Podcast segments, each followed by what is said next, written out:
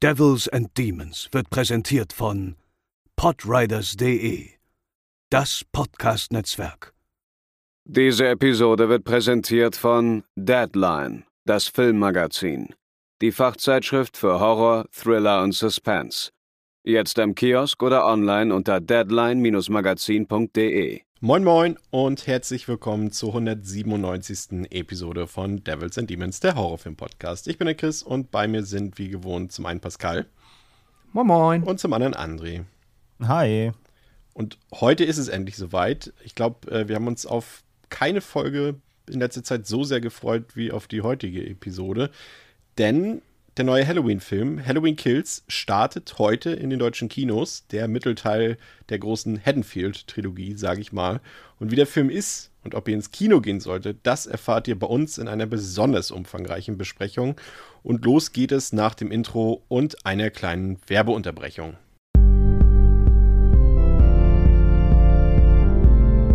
They're coming to get you, Barbara.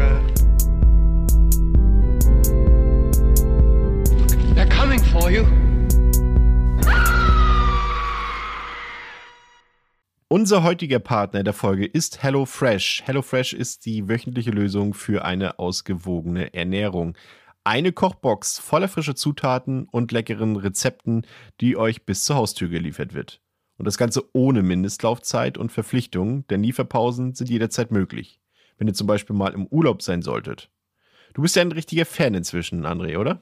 Ja, ich finde das Konzept super vor allem und mit HelloFresh kann vor allem sogar ich kochen, weil das kann ich eigentlich überhaupt nicht. Und es ist eben simpel und auch toll erklärt. Äh, letzte Woche gab es bei uns zum Beispiel unter anderem ein super leckeres vegetarisches Stroganoff mit Austernpilzen. Das ist ein Gericht, das ich für so im Supermarkt nie zusammen kaufen würde. Aber gerade die Abwechslung macht HelloFresh halt eben so spannend. Die Rezeptkarte mit der Anleitung sind super intuitiv und die Zeitangaben pro Gericht stimmen auch überein, je nachdem, wie schnell man eben Umgang mit Messer und Kochlöffel so ist. Die Lebensmittel sind super verpackt in der Box und kommen in kleinen Papiertüten durchnummeriert, sodass man sofort weiß, welche Zutat zu welchem Gericht gehört. Man muss also nicht groß selber sortieren. Mit HelloFresh ernähren wir uns auf jeden Fall viel abwechslungsreicher als früher und sparen auch beim Einkauf äh, Zeit und auch Geld, weil wir sonst eben auch im Supermarkt vieles gekauft haben, was nicht für das Gericht eigentlich gedacht war. Und sonst gab es bei uns jeden zweiten Tag irgendwie nur Nudeln und HelloFresh macht den Speiseplan auf jeden Fall deutlich ausgewogener. Und vor allem ist HelloFresh ja auch sehr nachhaltig mit recycelbaren Verpackungen und klimaneutraler Lieferung. Pro Woche kann man noch extra klimafreundliche Gerichte wählen, die 50% weniger CO2 verursachen. Auch neu sind jetzt die frischen Blitzgerichte für die Mikrowelle, wenn man mal nicht so viel Zeit am Tag zum Kochen hat, zum Beispiel nach der Arbeit. Und von André habt ihr eben schon von vegetarischen Gerichten gehört, aber auch eine neue Vielfalt veganer Gerichte hat HelloFresh jetzt im Angebot. Also, wenn ihr jetzt mal Lust habt, HelloFresh auszuprobieren, haben wir ein tolles Angebot für euch. Wir können euch einen 60-Euro-Rabatt aufgeteilt auf die ersten vier Boxen HelloFresh geben. Dabei erhaltet ihr 25 Euro auf die erste Box, 15 Euro auf die zweite Box und je 10 Euro auf die dritte und vierte. Dafür geht ihr entweder auf hellofresh.de, stellt euch dort eure Lieferung zusammen und gebt dann beim Checkout den Gutscheincode HORROR großgeschrieben ein. Oder aber ihr schaut in unsere Shownotes und folgt dem hinterlegten Link. Dort sind die 60 Euro Rabatt schon aktiviert und bestellt dann einfach von dort. Ja, das war die Werbung für heute. So viel dazu. Ähm, bevor wir loslegen, ähm, ein Hinweis. Ein Hinweis auf Folge 200, die ja auch mit großen Schritten sich nähert. Und das ist ja unsere nächste große Jubiläumsepisode. Und da haben wir uns ähm, auch wieder ein paar besondere Sachen ausgedacht. Zum einen haben wir natürlich wieder eine spezielle Filmbesprechung für euch. Ähm, die Leute, die uns auf Steady supporten, wissen schon, worum es gehen wird. Wird auf jeden Fall ein sehr guter Film, der sich auch schon sehr oft gewünscht wurde, der ja irgendwie auch noch bei uns so ein bisschen offen geblieben ist bisher. Also wenn ihr wisst, welcher Film es ist, dann wisst ihr, was ich meine. Ähm, aber das soll nicht alles sein. Wir wollen euch natürlich, also die Community, auch wieder ein bisschen einbinden und haben deshalb ein bzw. zwei Anliegen an euch. Zum einen wollen wir gerne einfach mal, weil wir das so gerne tun, weil wir gerne Listen machen gerne Rankings machen, so wie jeder Filmliebhaber oder Liebhaberin das, glaube ich, macht, ähm, wollen wir von euch Themen aus dem, bevorzugt natürlich aus dem Horrorfilmbereich, kann aber auch gerne aus dem übergreifenden Filmbereich sein, Themen zu potenziellen Rankings, die wir aufstellen sollen. Zum Beispiel die besten Horrorfilmkillerinnen oder die besten Spezialeffekte, solche Sachen. Denkt euch was aus, was ihr von uns hören wollt und wir ranken das dann ausführlich für euch in der Jubiläumsepisode. Und dann würden wir gerne auch noch die ja, mal schauen, wie umfangreich es wird, sagen wir mal, die Top 10 oder die Top 20 der Devils and Demons Horrorfilme wählen. Und dazu wollen wir eure Top Ten Listen haben an euren Liebsten. Es müssen nicht die eurer Meinung nach besten Horrorfilme sein, sondern eure liebsten zehn Horrorfilme sollt ihr uns schicken. Das könnt ihr entweder per Twitter machen oder per Instagram, einfach per Direktnachricht uns schicken und dann nehmen wir das auf, werten das aus und präsentieren dann das Gesamtergebnis in der 200. Episode. Also haut raus, was das Zeug hält. Wir freuen uns auf jeden Fall drauf, wenn ihr unsere Episode mitgestaltet. Ansonsten ähm, bleibt noch der Hinweis auch auf Steady. Dort bekommt ihr nämlich auch frisch heute einen neuen Shorty, André. Was haben wir da vorbereitet? Ja, wir haben ja vorhin äh, im Kino äh, Endless gesehen, ein, ein, neuer Horrorfilm, beziehungsweise eigentlich ein alter Horrorfilm, der jetzt sehr lange verschoben wurde, auch dank der Pandemie. So, glaube ich, eigentlich schon Anfang 20 kommen, glaube ich. Das ist echt schon lang, anderthalb Jahre gut in der Schublade gelegen jetzt. Von äh, Scott Cooper. Das ist der Regisseur von unter anderem Hostiles, wer den vielleicht kennt, mit Christian Bale und Rosamund Pike. Ähm, den haben wir heute gesehen. Eine Mischung aus Mythologie, Drama und ja, Vergangenheitsbewältigung. Also Drama trifft Horror, nichts Neues im modernen Horrorkino, aber Endless hat das auch ja, wir waren relativ einig, überraschend gut gelöst und wir waren recht angetan. Und ja, wie der Film ist, erfahrt ihr bei uns äh, exklusiv in einem Shorty auf Steady, wie du schon gesagt hast. Wunderbar. Und nun zu Halloween Kills, unserem heutigen Film. Ähm, ich frage kurz in die Runde. Wir haben den Film ja jetzt teilweise, also ich habe ihn jetzt schon dreimal gesehen, wir haben ihn alle schon gesehen. Ähm, aber wie waren die Erwartungen im Vorfeld bei euch? Habt ihr euch von diesem Mittelteil was erwartet, auch aufgrund der Trailer? Ähm, wie war da deine Vorfreude, Pascal? Gab es Vorfreude? Jetzt mal unabhängig davon, ob sie erfüllt wurde oder nicht. Es gab definitiv Vorfreude und dann äh, zwischendurch auch immer wieder ein bisschen Enttäuschung, ähm, ja, dass der Film halt dann wieder verschoben wurde. Aber das hat dann tatsächlich gar nichts dran geschmälert. Deswegen bin ich vergleichsweise sehr freudig äh, ins Kino gegangen, als wir ihn dann sehen durften. Und ja, meine Erwartungen waren, ich sag mal, vergleichsweise recht lose. Also ne, so ein bisschen, was wusste man ähm, von einem vermeintlichen Flashback, das offensichtlich stattfinden soll. Äh, und ja, ansonsten habe ich, ich war ja mit dem 218er ziemlich zufrieden. Ich habe den auch jetzt mittlerweile ein paar Mal gesehen und auch wenn der so auch da so nach und nach so ein bisschen ähm, an Glanz für mich verloren hat, fand ich den immer noch, auch gerade im kompletten Halloween-Kontext, fand ich ihn ziemlich gut, sehr gut und habe einfach gehofft, dass der Mittelteil jetzt dieses Niveau an Unterhaltung und cooler Michael Myers, Laurie Strode, Slasher-Action irgendwie fortsetzen kann. Das war so meine Hoffnung. Ich war tatsächlich in der Retrospektive jetzt so ein bisschen erstaunt, dass der 218er gar nicht so gut ankam, wie ich es tatsächlich damals dachte. Ich hatte damals auch wirklich nur, als wir haben ja auch selber hier eine Folge gemacht, so die ersten Reaktionen mitbekommen und die fielen ja tatsächlich sehr wohlwollend aus, äh, was auch meiner Meinung oder unserer Meinung hier auch entsprochen hat. Aber bei den Leuten, die ihn dann so mit ein bisschen Abstand gesehen haben, die jetzt vielleicht auch nicht unbedingt die großen Halloween-Fans sind oder Slasher-Fans sind, da kam der tatsächlich auch eher nur mittelmäßig an. Und das, äh, äh, ja, spiegelt sich jetzt auch so ein bisschen in den Kritiken zu Halloween Kills wieder, finde ich, äh, da der ja auch nicht besonders gut abgeschnitten hat. Aber darauf kommen wir ja später noch zu sprechen. Anne, wie sah es bei dir aus? Hattest du große Erwartungen an Halloween Kills? Mm große Erwartungen ist immer so. Nee, ich glaube nicht. Also, ich mochte ja den 218er gern. Ich fand den nicht herausragend, aber ich hatte eine sehr gute Zeit damit und ich fand ihn wirklich überdurchschnittlich gut und hat mich, hat mich als Halloween-Film deutlich, deutlich abgeholt. Ähm, ich hatte ich habe irgendwie, das ist einfach bei jedem neuen Franchise-Film von einem so alten Franchise wie, wie Halloween. Ich glaube, das könnte auch jetzt, das könnte auch Freitag der 13. sein oder wenn es plötzlich ein neuer Nightmare käme. Ich habe vor Filmen, die solche ikonischen Figuren eben ähm, in, innehaben, irgendwie immer Angst, dass sie halt schlecht werden. Also jeder neue Teil von so einem Film kann einfach dafür sorgen, wieder, dass eine Figur ruiniert wird oder so. Deswegen bin ich bei äh, immer mit großer, großer Sorge über den Film. Natürlich habe ich mich trotzdem darauf gefreut. Das Gute ist ja, dass ja all diese Figuren schon mal ruiniert wurden, also von daher ist es nichts ja. Neues. Das ist der Punkt, ne? Man ist ja mittlerweile gut abgestumpft so als Fan. Ähm, aber natürlich habe ich gehofft, dass er halt mithalten kann. Und ähm, von daher, also ich hatte Lust auf den Film, ich habe mich darauf gefreut. Ähm, aber eben immer die Skepsis da, setzt es bitte nicht in den Sand, vor allem nachdem der 2018er dann doch für mich echt gut funktioniert hat, ja. Ja, dann schauen wir mal, wie es gelungen ist. Kurz zu den Fakten zum Film. Ist natürlich so ein bisschen unter Vorbehalt aktuell, da natürlich äh, zum einen auch in vielen Ländern in Europa der Kinostart zum Beispiel noch aussteht. Ähm, deshalb sind natürlich diese Durchschnittswertungen auf unseren großen Lieblingsportalen natürlich erstmal vorläufig. Aber auf Letterboxd hat er eine Durchschnittswertung aktuell, Stand heute, 21.10., den 2,7 von 5 auf der IMDb, 6,1 von 10. Der Film ist freigegeben ab 18 Jahren und läuft 105 Minuten in seiner jetzigen Kinoversion. David Gordon Green hat bereits angekündigt, dass fürs Heimkino höchstwahrscheinlich ein Extended Director's Cut veröffentlicht werden wird, der vor allem ein anderes Ende oder ein erweitertes Ende präsentieren wird.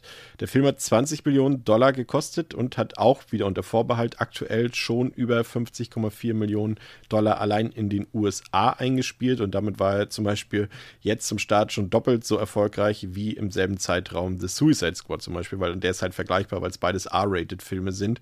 Und das eben auch noch in Betracht dessen, André, dass der Film ja auch zeitgleich beim Paramount und Universal Streaming-Dienst Peacock gestartet ist. Äh, das sind schon beachtliche Zahlen, muss man da an der Stelle sagen. Ne? Also, das ist auch besser zum Beispiel, als A Quiet Place 2 gestartet ist am ersten Wochenende. Kann sich sehen lassen, ne? Ja, vor allem, ich meine, die Diskussion mit parallelen Digitalstarts äh, zusammen mit dem Kino sind ja sowieso das heißeste Thema in der Filmbranche. Und es gab ja viel Streit auch da, darum, gerade bei Disney, bei Warner. Ähm, ganze Dune-Diskussion, ne? Schadet, schadet das dem Film, wenn er schon irgendwie zwei Wochen nach Kinostart eben digital äh, erscheint. Hier jetzt wieder ein Beispiel, wo es parallel wirklich stattfindet. Und man sieht eben, man kann das pauschal nicht sagen.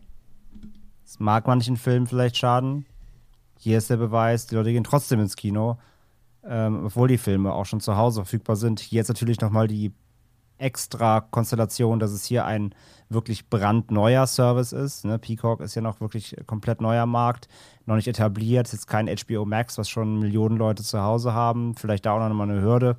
Aber vielleicht sind es auch einfach die Halloween-Fans, die einfach Bock haben, neuen Halloween im Kino zu sehen. Also wie gesagt, hebelt so ein bisschen diese Skepsis aus, aber ist natürlich jetzt nicht allgemeingültig anwendbar. Aber wie gesagt, die Diskussion ist ja sowieso heiß. Das ist natürlich immer auch von Vorteil für so einen Film. Du hast halt natürlich auch deine feste Fangemeinde da. Ne? Also jeder Halloween-Fan, genau. der guckt den Film auch. Ne? Das ist halt so. Oder jeder Slasher-Fan, jeder Horrorfilm guckt diesen Film auch. Und sowas kannst du halt größtenteils immer einplanen, gerade eben bei den großen Horrormarken und es funktioniert dann halt auch, ja. Regie geführt hat wieder David Gordon Green, der ja auch schon den 2018er gedreht hat, ebenso äh, mitbeteiligt natürlich auch wieder Danny McBride, der zusammen mit äh, Green das Drehbuch geschrieben hat. John Carpenter war natürlich auch wieder an der Produktion beteiligt. Auch im, im Cast kaum Veränderungen. Wir haben Jamie Lee Curtis wieder an Bord, Judy Greer ist mit dabei, Andy Matischek ist dabei, Will Patton. Neu dazugekommen sind Thomas Mann, den viele sicherlich ähm, zum Beispiel aus Project X kennen. Der spielt hier eine etwas größere Rolle. Robert Longstreet ist dabei und auch jemand, äh, ja, eine große 80er-Jahre-Ikone aus dem Brad Pack, Anthony Michael Hall. Und welche Rolle der spielt, das ähm, erfahrt ihr auch gleich. Aber erstmal, Pascal, ähm, worum geht's in Halloween Kills? Laurie Strode, ihrer Tochter Karen und ihrer Enkeltochter Allison ist es scheinbar gelungen, Michael Myers zu besiegen, indem sie ihn in einem brennenden Gebäude einsperrten. Doch so leicht ist der maskierte Killer nicht zu töten. Statt in den Flammen zu verbrennen, schafft es der stoische Mörder, sich zu befreien und kehrt nach Haddonfield zurück, um sein blutiges Handwerk zu verrichten. Ja, genau. Und an dieser Stelle ganz wichtig, falls ihr den Film jetzt ungespoilert sehen wollt, dann solltet ihr tatsächlich jetzt abschalten und den Podcast erst weiterhören, wenn ihr den Film gesehen habt, auch wenn das jetzt vielleicht zu Kosten unserer Klickzahlen geht, aber das muss an dieser Stelle erwähnt werden, ähm, da wir jetzt in unserer handelsüblichen Machart äh, diesen Film besprechen, das heißt quasi von der ersten bis zur letzten Sekunde und wir spoilern das Ding auch komplett durch, also bestenfalls schaut ihr euch den Film im Vorfeld schon mal an, das wäre ganz gut. Ähm, der Film schließt selbst nahtlos an Halloween 2018 an, also nicht nur an das Jahr, sondern auch an den Film. Nur dass eben Officer Hawkins, von dem wir alle dachten, dass er gestorben oder getötet wurde von Michael Myers, äh, dass er scheinbar doch nicht tot ist. Und äh, dann haben wir Cameron, das ist ähm, der Freund von Laurie Strodes Enkeltochter, Allison also. Freund in Schwebe, muss man ja sagen. Da gab es ja auch so einen leichten Disput im Vorgänger. Und der findet eben Officer Hawkins schwer verletzt am Boden liegen und verständigt den Notruf. Und dann passiert schon etwas Besonderes, denn wir gehen nun in einem Flashback zurück ins Jahr 1978, also in das Jahr des Original Halloween-Films von John Carpenter in die berühmt-berüchtigte Halloween-Nacht und dort sehen wir wieder Officer Hawkins, aber eben einen blutjungen Officer Hawkins, der hier gespielt wird von Thomas Mann. Und ähm, er ist eben ähm, auf den nächtlichen Straßen Haddonfields unterwegs und jagt mit seinen Kollegen den Boogeyman Michael Myers. Und diese Szenen schließen quasi auch nahtlos an das Ende des Original-Halloween-Films an. Ihr könnt euch vielleicht erinnern, da ist ja Dr. Loomis gewesen, der eben mehrfach auf Michael Myers geschossen hatte. Der ist dann von dem, von dem Balkon gefallen und war dann plötzlich weg und konnte ja dann flüchten. Und hier stellt der Film jetzt so ein bisschen die, den Kanon um und erzählt ein bisschen, was passiert ist dann im Anschluss. Denn ihr könnt euch vielleicht auch daran erinnern, in dieser Timeline, in der wir uns befinden, existieren die Filme nach Carpenters Original nicht. Und der Kanon sitzt erst wieder mit David Gordon Greens Halloween 2018 quasi ein. Also auch ein Halloween 2 existiert in dieser Timeline nicht. Ähm, dann sehen wir ebenfalls Lonnie. Ihr könnt euch vielleicht auch an Lonnie erinnern. Das ist der kleine Junge, der damals am Meyers Haus verjagt wurde von Dr. Loomis und ähm, der ja zum Beispiel auch Tommy Doll, auf den wir später auch noch treffen sollen, äh, gemobbt hat, damals in dem Kindesalter. Aber was wir eben bis dato nicht wussten, ist, dass Lorne in der Halloween-Nacht auch ein Aufeinandertreffen mit Michael Myers hatte, das für den Jungen aber zum Glück gut ausgegangen ist. Und das sehen wir eben auch in dieser Flashback-Sequenz. Und auf der Suche nach Michael Myers versteckt es dann Officer Hawkins, eben, der eben hier noch blutjung und frisch im Dienst ist, und seinen Partner in das alte Myers-Haus. Und dort treffen sie, nicht unerwartet, eben auf den Killer Michael Myers und die Situation eskaliert komplett. Hawkins Partner gerät in die Gewalt von Michael Myers und Hawkins versucht irgendwie diese Situation zu lösen. Er ist auch sehr aufgeregt und kann sich irgendwie nicht anders helfen und schießt einfach auf Myers, trifft dabei aber nur seinen eigenen Streifenpartner und verletzt diesen letztendlich tödlich. Und äh, Michael selbst wird dann beim Verlassen des Hauses von den restlichen Cops aufgehalten und verhaftet. Ändert also schon mal den Kanon. Ähm, wie ich eben bereits erwähnt habe, ähm, wie wir ihn bisher kannten. Also das ist wirklich neu an dieser Stelle. Und das ist natürlich auch, André, ziemlich gut getrickst, muss man sagen. Ne? Also vor allem auch, wie sie das gemacht haben, das äh, Look and Feel von diesem Flashback, das sieht wirklich sehr gut gemacht aus. Sie haben da das mit dem Filmkorn gut umgesetzt. Auch diese, die Farbpalette, die dort äh, Anwendung findet, ist sehr authentisch und auch, wie man diese Interaktion. Also wir sehen ja eben Hawkins, wie er mit Dr. Loomis interagiert. Und das haben sie wirklich super gemacht. Äh, zum einen auch natürlich mit so alten Elementen aus dem Original, aber zum anderen haben sie eben mit äh, Tom Jones Jr., also einem Schauspieler, jemanden gefunden, der Donald Pleasance unglaublich ähnlich sieht. Und äh, wir dachten ja alle, drei zunächst, dass das irgendwie digital getrickst wurde, dass es einfach quasi ein Schauspieler war und man das Gesicht von äh, dem geändert hat und einfach das Original von, von Dr. Loomis, also von, von Donald Pleasance, raufgelegt hat. Aber es ist halt Käse, ne? Dieser Schauspieler sieht einfach aus wie Donald Pleasance. Und äh, das macht diese Szene irgendwie noch viel cooler, ne, André? Ja, absolut. Also man sieht zwar hier und da, dass sie ein bisschen kaschiert haben. Also es gibt zum Beispiel eine Szene, wo Michael eben vorm Haus steht und dann eben umzingelt wird von den Polizisten. Dann ist im Hintergrund ein bisschen unscharf, damit du die Gesichter ja. auch nicht so ganz genau erkennen kannst. Das ist ein bisschen absichtlich gemacht, aber äh, die, der, der Eindruck, die Wirkung, die bleibt. Ähm, und das funktioniert wirklich sehr, sehr gut. Auch muss ich halt sagen, dass du hast ja, du meinst gerade, der Look and Feel ist halt so, so, so auf, auf dem Punkt und das sehe ich halt genauso.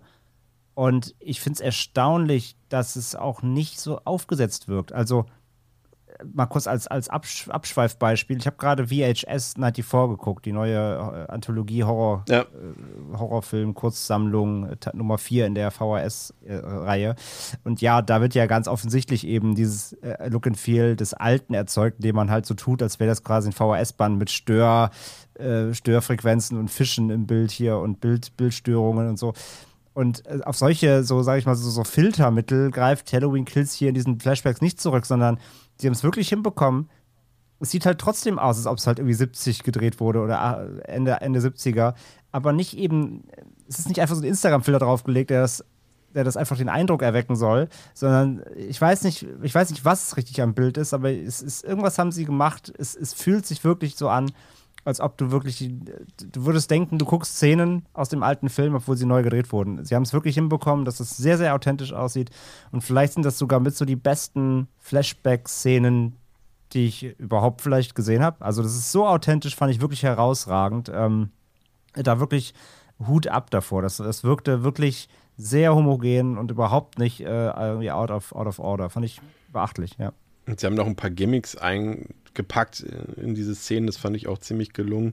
Ihr erinnert euch vielleicht noch an das Auto, das Michael Myers damals äh, in Smith Grove gestohlen hat, als er dort Dr. Loomis und, und äh, Schwester Marion sozusagen überfallen mhm. hat und das Auto geklaut hat. Das steht zum Beispiel einmal hinter dem Officer Hawkins und ähm, Officer McCabe.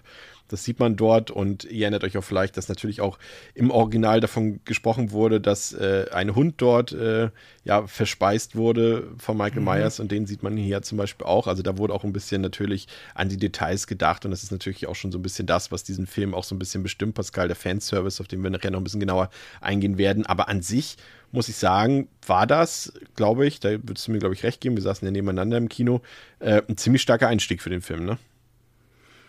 Ja, auf jeden Fall. Also einmal kann ich alles so unterschreiben, ähm, was ihr gerade generell dazu gesagt habt. Ich finde auch, das Look and Feel ist ziemlich gut. Ich habe jetzt gerade erst am ähm, quasi ein paar Tage vor der Aufnahme den 78er noch einmal gesehen und war echt sehr angetan, weil ich musste sagen, im Kino war ich mir nicht hundertprozentig sicher, ob das, ähm, weil ich den Film da immer noch so ein bisschen äh, farbenfroh in Erinnerung hatte, als er eigentlich ist. Aber nein, gerade in dieser Nachtszene äh, oder gerade in dem Nachtszenario, dann äh, ist das wirklich sehr, sehr gut äh, ja, eingefangen, wie es halt 78 dort in Haddonfield auch ausgesehen hat. Und ähm, ja, ist fantastisch. Und Fanservice hin oder her, ja klar, das hast du auch hier schon ähm, direkt drin. Du hast den Hund, der natürlich da irgendwann noch zum Running Gag geworden ist.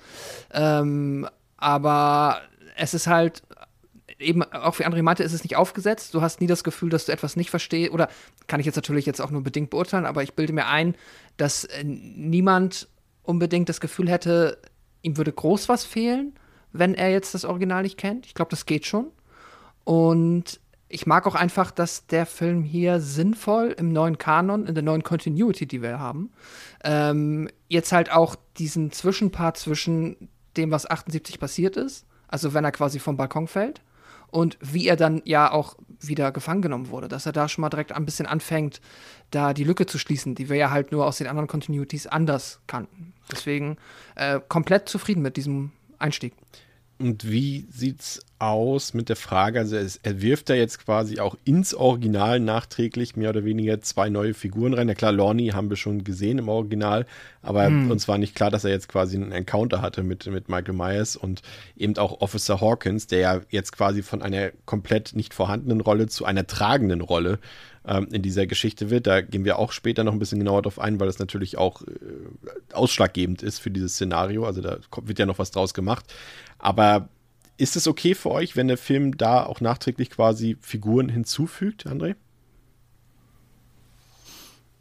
Oh, das ist, das, das, das habe ich nach dem ersten Watch jetzt, ich habe mir einmal bisher gesehen können, äh, mit mir nicht so ganz ausmachen können. Ähm, ich finde, ich finde es nicht schlimm, aber ich weiß noch nicht, ob ich es gut finde. Also ich finde, die, das, was er macht und das, was er reinwirft an neuen Anführungszeichen Momenten oder die Lücke, die er schließt, oder zumindest in diesem Kanon, in dem wir jetzt halt hier uns befinden, ich meine, das ist ja eh mal Auslegungssache. Es gibt wahrscheinlich auch Fans, die dann sagen werden, nö, den, den, den Gordon Green Kanon akzeptiere ich eh nicht. und die machen einfach wieder bei Teil 2 von früher weiter, das ist ja auch völlig fein. Ähm,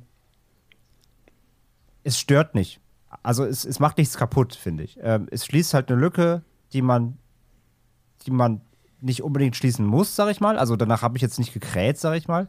Ähm, aber trotzdem fand ich es im Film, sage ich ja, sehr homogen eingearbeitet, dass ich es als okay, cool aufgenommen habe.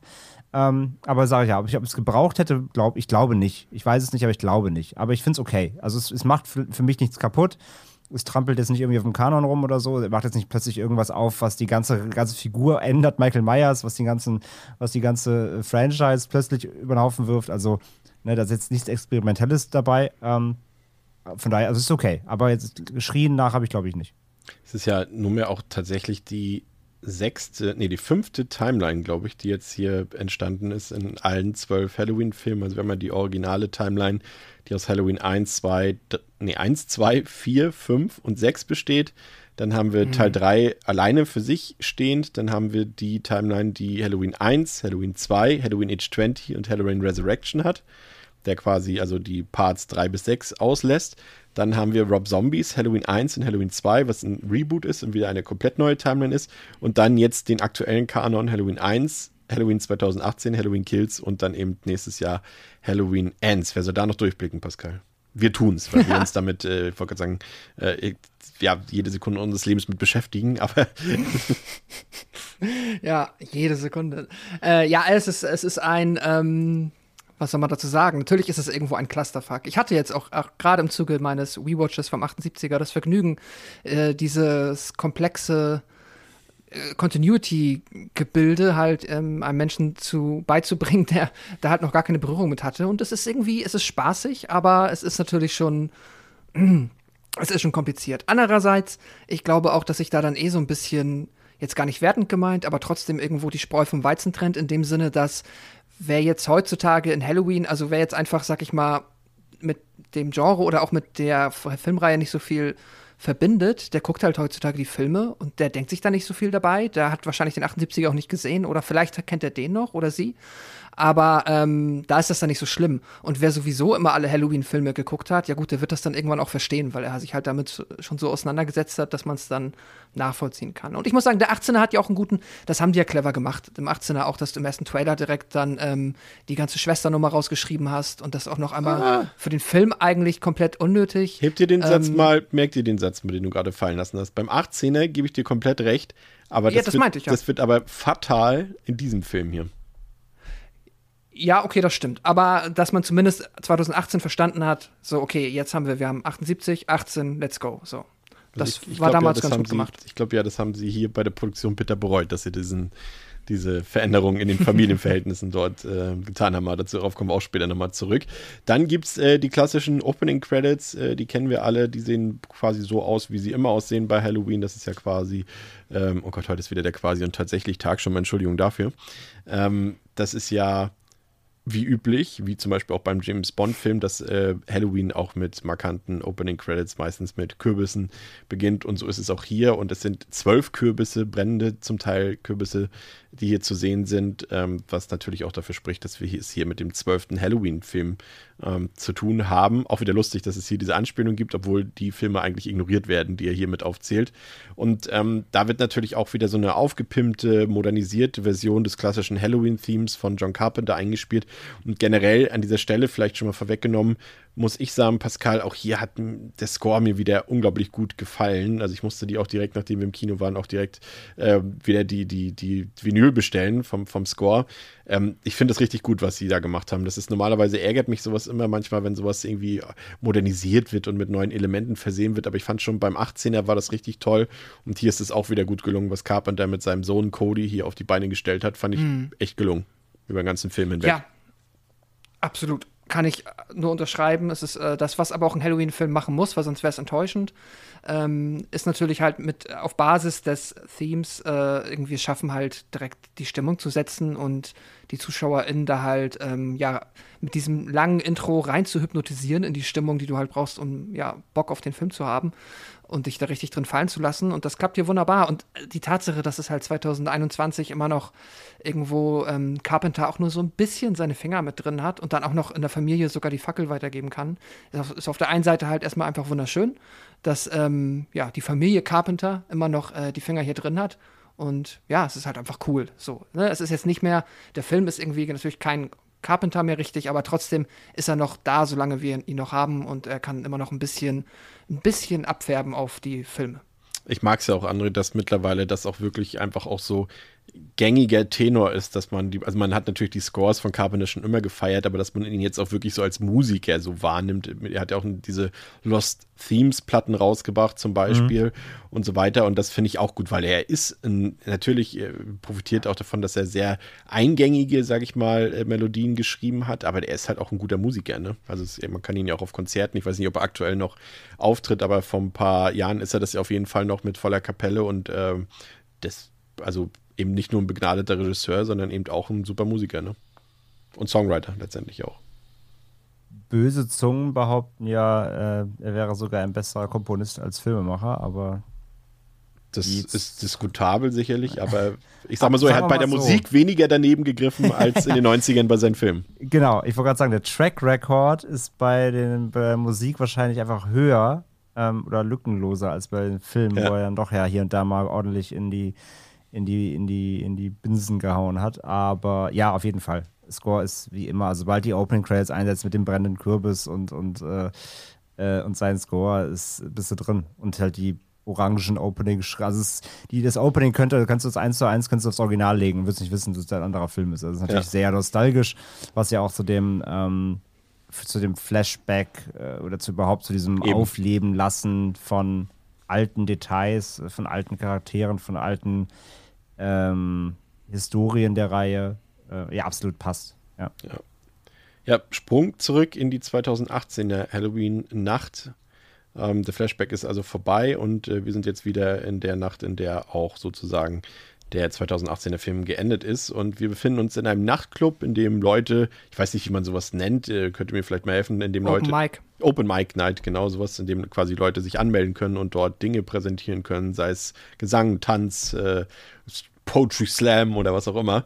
Und ähm, dort sind äh, zum Beispiel Vanessa und Marcus zu Gast ähm, und äh, sie sehen eben mit an, wie dort plötzlich der erwachsene Tommy Doyle, dessen Babysitterin Laurie Strode ja 1978 in der Halloween-Nacht war, auf die Bühne kommt und einen langen Monolog über diese Nacht über Michael Myers und die Überlebenden hält. Und mit dem Publikum sind Marion Chambers, also die Krankenschwester, die Dr. Loomis damals in Smith Grove oder nach Smith Grove begleitet hat, die ja auch angegriffen wurde von Michael. Dann ist Lindsay Wallace mit dem Publikum, deren Babysitterin Annie Brackett, ihr erinnert euch, eben in der Halloween-Nacht damals umgebracht wurde. Und Lonnie Elam, der sein Aufeinandertreffen mit Michael Myers, wie erwähnt, ebenfalls überlebte. Das haben wir in diesem Flashback gesehen. Und ja, das ist natürlich, hier wird es dann schon etwas präziser, würde ich mal sagen, mit dem Fanservice. Pascal, wir haben natürlich zum einen, auch wenn wir sie jetzt hier noch nicht gesehen haben an dieser Stelle, aber Jamie Lee Curtis ist natürlich wieder mit dabei. Ähm, wir haben Kylie Richards mit dabei, die damals tatsächlich, da haben wir auch erst überlegt, als wir im Kino waren, okay, ist das jetzt die echte Darstellerin von Lindsay Wallace? Und es war tatsächlich mhm. die echte Frau, die damals auch eben äh, Lindsay als kleines Kind äh, porträtiert hat. Wir haben Nancy Stevens mit dabei, die eben Marion Chambers im Original gespielt hat, in Teil 2 und sogar noch in Halloween Age 20. Und äh, Nick Castle ist wieder mit dabei, der ja ähm, in, zumindest in den maskenlosen Szenen ähm, Michael Myers wieder performt und selbst Charles Cyphers ist wieder mit dabei, der Chief Brackett damals gespielt hat, auf den kommen wir später noch zu sprechen. Das kann man jetzt gut finden oder das kann man nicht gut finden. Vor allem in dem Kontrast noch, dass man eben für Tommy Doyle jetzt eine neue Besetzung hat und auch eine ziemlich prominente, muss man ja sagen. Also ähm, Anthony Michael Hall spielt ihn ja und den kennt man ja eben aus Filmen wie Breakfast Club zum Beispiel. Ähm, ist ein bekanntes Gesicht und ähm, Robert Longstreet eben, der hier den Lonnie spielt. Wie funktioniert das für dich erstmal, dass diese Figuren wieder auftauchen? Ähm, dass sie jetzt wieder auftauchen und vielleicht noch nicht mal unbedingt, wie man sie nutzt, aber hast du dich gefreut, diese Gesichter zu sehen oder dachtest du, oh, das äh, kann jetzt auch schief gehen? Ja, das ist natürlich äh, wirklich eine wichtige Frage. Ähm, grundsätzlich bin ich voll in Ordnung damit, wenn man sagt, wir haben, ähm, der Film hat eh den Ansatz, hier so ein bisschen im Nostalgischen zu, zu schwärmen und viele Verbindungen zum Original zu schließen, dann ist es ja vollkommen in Ordnung, wenn man auch wieder in Haddonfield ist, dann die Figuren von damals wieder zu zeigen und wieder einzubeziehen. Vor allem, wenn man dann auch noch die Möglichkeit hat, die DarstellerInnen von damals dann halt erneut zu casten, was ich tatsächlich sogar ziemlich cool finde. Also muss ich sagen, dass jetzt hier nochmal Marion Chambers, also Nancy Stevens, dann ähm, in ihre Rolle schlüpft, ist klasse und ähm, ja, halt, also Kyle Richards, die äh, Lindsay spielt, das ist natürlich toll. So, die hat jetzt ja auch nun wirklich keine große Rolle im 78er gehabt, aber ist doch nett, dass sie immer noch in Haddonfield ist und ähm, ja, dann hier wieder in ihrer Rolle äh, sein kann. Ich muss jetzt schon sagen, dadurch, dass wir das halt im 18er wiederum eigentlich, wenn man da natürlich jetzt mal ähm, Jamie Curtis rausnimmt, so quasi gar nicht hatten und jetzt auf einmal die alle da sind, es fühlt sich auf der einen Seite, es fühlt sich ein bisschen wie ein, wie ein Gag an, also so ein bisschen wie ein wie ein Goodie, das man sich jetzt explizit für diesen Film ausgedacht hat, weil da auf einmal der Kontrast so ein bisschen da ist, dass wir jetzt auf einmal fangen wir an, die ganzen Figuren zu etablieren, die ihr von damals kennt. Und ähm, das ist so, damit, äh, da reibt es sich für mich ein bisschen. Gerade bei Tommy, ne? Grundsätzlich Gerade gut. bei Tommy Ja, und bei Tommy, Tommy ist, äh, genau, Tommy ist nämlich nochmal für mich ein extra Punkt, weil da bin ich mit dem Casting nicht so glücklich, wie ich sein könnte, weil mir ist schon klar, dass so ein kleiner Junge und mit irgendwie, äh, weiß ich nicht, wie alt ist er dann, äh, auf einmal in seinen 50ern oder so, dass man dann natürlich schon sehr anders aussieht, er, ergibt Sinn. Aber so blöd, wie es klingt, wenn du halt den kleinen Tommy in Erinnerung dir rufst, dann ist das halt so ein kleiner, schlachsiger Typ mit ähm, langen Haaren. Und da ist mir schon klar, dass äh, sagen auch gerade Männer dann ihre Haare irgendwann verlieren können und dass sie auch die Körperform verändern können. Aber ich finde, so ein bisschen, du hättest dann vielleicht trotzdem jemanden casten können, der so ein bisschen äh, ähnlicher aussieht wie äh, die Kinderversion. Aber Ich glaube ja, sie haben ihn tatsächlich, also ihn so gestaltet. Er sieht ja auch ein bisschen aus wie ein Hooligan, muss man ja sagen. Das ist Ja. halt für die Rolle auch so. Also ich weiß jetzt nicht, ob, ob Anthony Michael Hall auch privat die Haare so trägt, aber für mich sieht es eher so aus, als äh, wären sie kurz rasiert, extra für diese Rolle, Mhm. auf die er ja, also was später noch mit ihm passiert. Aber was ich meinte ist ja, wir sehen ja später im Verlauf noch, dass, ähm, dass Tommy und Laurie ja scheinbar immer sich immer noch Kontakt miteinander haben und sich auch gut verstehen. So begrüßen sie sich ja später auch im Krankenhaus Mhm. nachher. Und dafür fand ich es halt seltsam, dass das im ersten Teil gar keine Rolle gespielt hat. Gerade wo es ja im ersten Teil Mhm, irgendwie auch Michael Myers irgendwie omnipräsent war. Und das fand ich schon ein bisschen so an den Haaren herbeigezogen. Weil ich finde, ähm, André, dass jetzt hier zum Beispiel eben Lindsay, Marion, Lonnie und Tommy so ein bisschen fast selbst wie so ein Breakfast Club wirken, ne? In, dem, in diesem Film. Ja, schon so ein bisschen. Also ein bisschen auch so Friends, ne? So Ja, ja. Reunion-mäßig. Da fehlt nur noch so ein Intro, wo sie auf der Couch sitzen und Bier trinken irgendwie. Aber sie begründen Ähm, das halt gar nicht richtig. Irgendwie, das ist ja nee. irgendwie so, so, man könnte ja sagen, zum Beispiel, und das tun sie ja nicht, sie können, sie treffen sich einmal im Jahr an Halloween, um das Genau. zu verarbeiten, aber das tun sie ja gar nicht. Das ist ja wirklich so, äh, Es wird so Als ob gezeigt, sie Freunde als wären. sie jeden Abend in dieser Kneipe. Ja. Genau, genau.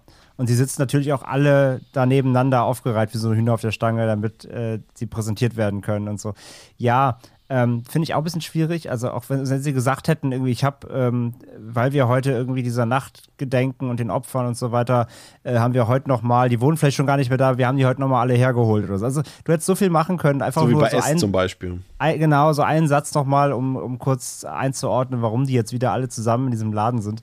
Aber davon, ja, das macht der Film halt nicht. Ist ein bisschen, ist ein bisschen schade, ähm, ja, aber ist dann halt so.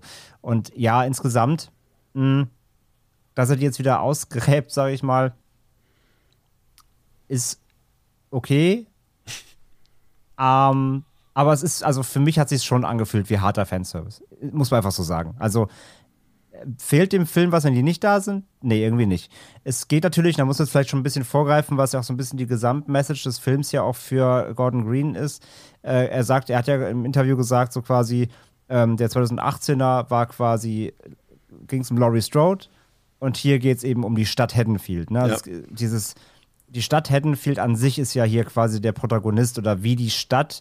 Und ich finde ja diese Prämisse mal von dem Film insgesamt ja auch super spannend, zu, zu sagen mal, wie geht so eine Stadt mit einem Killer um, der da gefühlt jedes Jahr umgeht, so, oder ähm, ja, der so, so einer Historie. Das wäre wie wenn du jetzt plötzlich sagst, ähm, wie, wie gehen die Gründer von Camp Crystal Lake damit um, dass jedes Jahr bei denen Jason rumläuft, ne? Und ich finde es, ich finde dieses, ich finde diese Idee aufzumachen super spannend und dann damit einhergeht, dann auf diese Figuren umgemünzt, dass man dann halt auch nochmal sagt, man holt die Figuren, die mit dieser Stadt so verankert sind, mit, den, mit dem alten Film, mit dem Originalfilm, mit dem Kanon, mh, die dann nochmal raus dafür, das finde ich schon wieder dann, also das finde ich in Ordnung. Man hätte es halt, wie gesagt, nur ein bisschen cleverer einbauen können.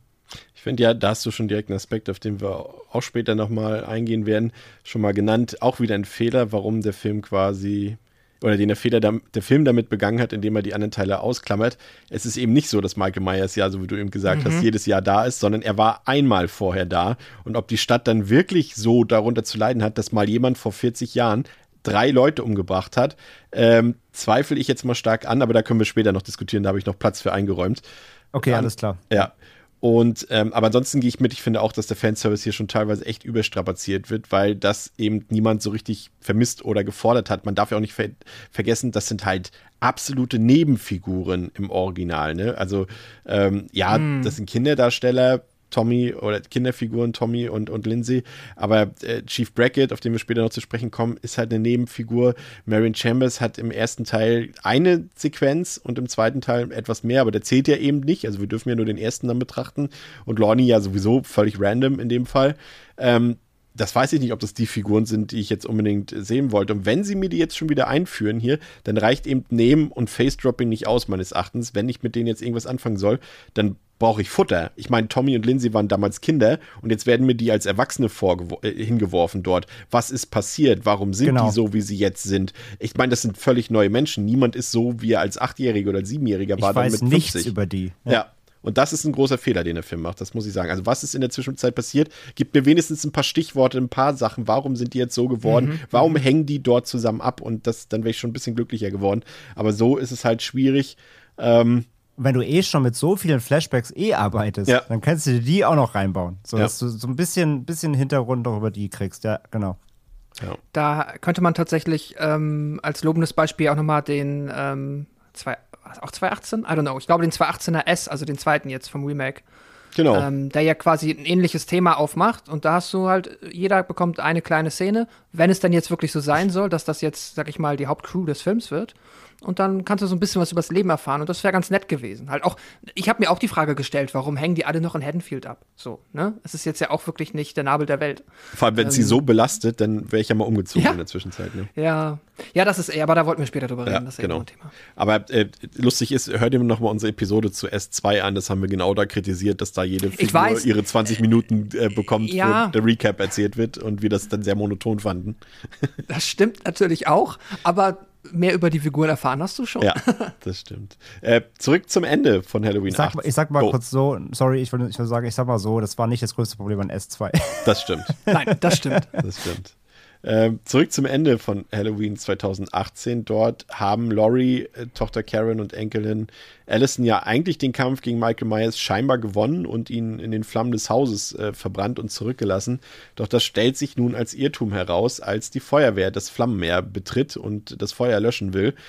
Schnell kommt Michael wieder zum Vorschein und tötet in Windeseile zwei Feuerwehrmänner und bahnt sich dann in einer, ich würde durchaus sagen, epischen Zeitlupensequenz den Weg aus den Flammen an die mehr oder weniger frische Luft, also so frisch die halt sein kann, wenn gerade ein Haus abgefackelt ist. Und dort staunen dann zig andere Feuerwehrkräfte nicht schlecht, als sie den maskierten Killer sehen, der sich äh, seiner neuen Freunde mh, mittels diversen Mordgeräts, sei es mit Feuerwehräxten oder gar einer elektrischen Säge oder wie nennt sich so ein Schleifsäge? Wie heißt denn sowas? Ich vergesse, weiß immer nicht, Eine wie das heißt. Kreissäge ist das. Eine Kreissäge, genau, die benutzt ja Victor Crowley auch. Das, da habe ich das auch schon nicht gewusst damals, wie das Ding heißt. Ähm, und ja, da entledigt er sich seiner neuen Freunde mit und anschließend ähm, stellt sich Michael dann auch direkt noch beim Ehepaar im Haus nebenan vor und tobt sich dort auch beispielsweise sehr brutal mit diversen ähm, Haushaltsküchenmessern, aber auch mit einer Halogenröhre aus. Und äh, an dieser Stelle können wir, glaube ich, schon mal so ein bisschen auf die Gewaltdarstellung und Brutalität des Films eingehen. André, das ist ja schon ein Film, der in die Vollen geht. Gerade vielleicht mal getrennt betrachtet. Der Film ist jetzt vielleicht für unsere Sehgewohnheiten nicht jetzt super krass, aber wir haben es ja hier mit einem Franchise zu tun und können es dementsprechend ja auch mit den anderen Einträgen in dieser Filmreihe vergleichen. Und wir haben hier den höchsten Buddy Count aller Halloween-Filme mit 28. Ähm, das ist nochmal acht mehr, als äh, zum Beispiel Rob Zombie in seinem Halloween-Film hatte und äh, auch acht mehr als in Halloween 5 zum Beispiel. Und ich würde auch sagen, von der Qualität der Kills, ja, vielleicht ist, ist Rob Zombies Film da noch ein bisschen räudiger, was das angeht, aber die sind hier auch schon krass unerwartet brutal, da hätte ich nicht mit gerechnet, auch teilweise sehr sadistisch, wie ich finde. Und ich würde schon sagen, dass der Film hier mit eben Rob Zombies beiden Halloween-Filmen und ähm, den ungeschnittenen Szenen aus Halloween 6 der brutalste der Reihe ist. Also hier gibt es echt einige sehr harte Kills zu bestaunen. Und das hat mich auf jeden Fall positiv überrascht. Und ich finde auch, und das klingt jetzt vielleicht ein bisschen stumpf, aber das ist eine Stärke des Films. Definitiv. Ich glaub- Ja. Ähm, insgesamt glaube ich, bekommen Slasher-Fans genau, was sie wollen in dem Film. Das kann man, glaube ich, schon mal sagen. Also der Slasher-Anteil, ähm, der Slasher-Part an sich ist, glaube ich, schon äh, genau das, was, was äh, Slasher-Fans sehen wollen und auch kriegen. Ähm, wie du sagst, der ist wirklich hart, der ist blutig. Es ist jetzt nicht übertrieben, also jetzt kein Splatter-Film, aber die Kills gehen schon auch ordentlich zur Sache und er hält auch drauf. Also irgendwie mal Messer ins Auge in Nahaufnahme und so. Also für einen Mainstream-Horrorfilm ist es auch schon sehr, sehr ordentlich, was da abgefeuert wird. Ähm, es gibt nur leider, finde ich, und das ist zum Beispiel direkt hier bei dieser Eröffnungssequenz mit den Feuerwehrleuten. Ich finde manche Auseinandersetzungen, ich nenne es mal auseinander, ich mal nicht Kämpfe oder so, das klingt bei Michael Myers immer dämlich. ähm, manche Auseinandersetzungen sind, finde ich, leider sehr ungelenk inszeniert. Und da schreibt sich dann das Drehbuch bzw. die Inszenierung, das schiebt sich jetzt auch so zurecht, dass Michael halt auf jeden Fall immer natürlich der, die Oberhand gewinnt und behält. Und also zum Beispiel jetzt hier, der, der kommt halt aus dem brennenden Haus raus.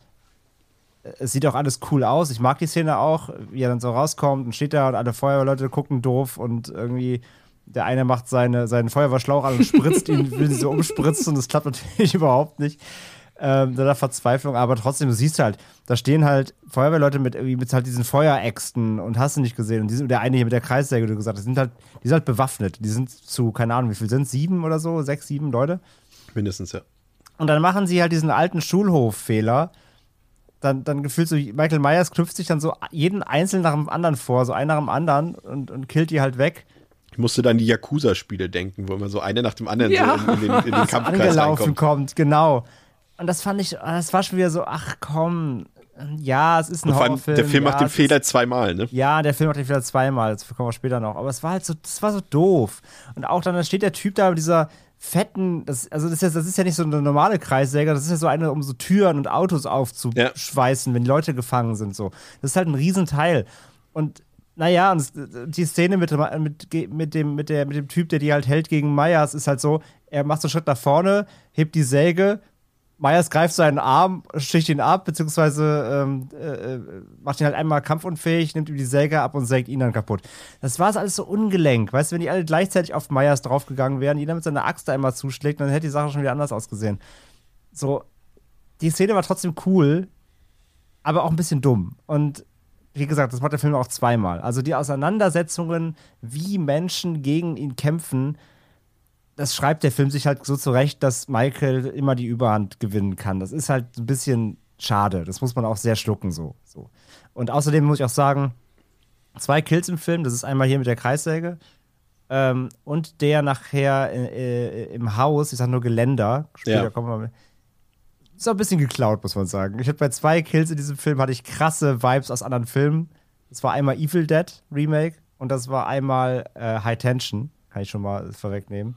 Ähm, da hatte ich ganz, ganz krasse Vibes, dass da Gordon Green sich äh, ein bisschen, bisschen sehr inspirieren lassen hat. Das ist lustig, weil ich dachte nämlich, dass ähm, er bei dem Stichwort Treppengeländer, dass er da genau das macht, was in High Tension passiert, aber Hat genau aber das nicht. macht er ja nicht. Genau, Ja. deswegen das fand ich Aber von der Inszenierung her, ja. wie der Aufbau war, muss ich sehr denken. Und hier bei der Anfangsszene mit dem Feuerwehrmann mit der Säge, äh, der hätte so Blut regnen müssen, dann wäre das das Finale aus dem Evil Dead Remake gewesen. Also da war es ein bisschen inspiriert.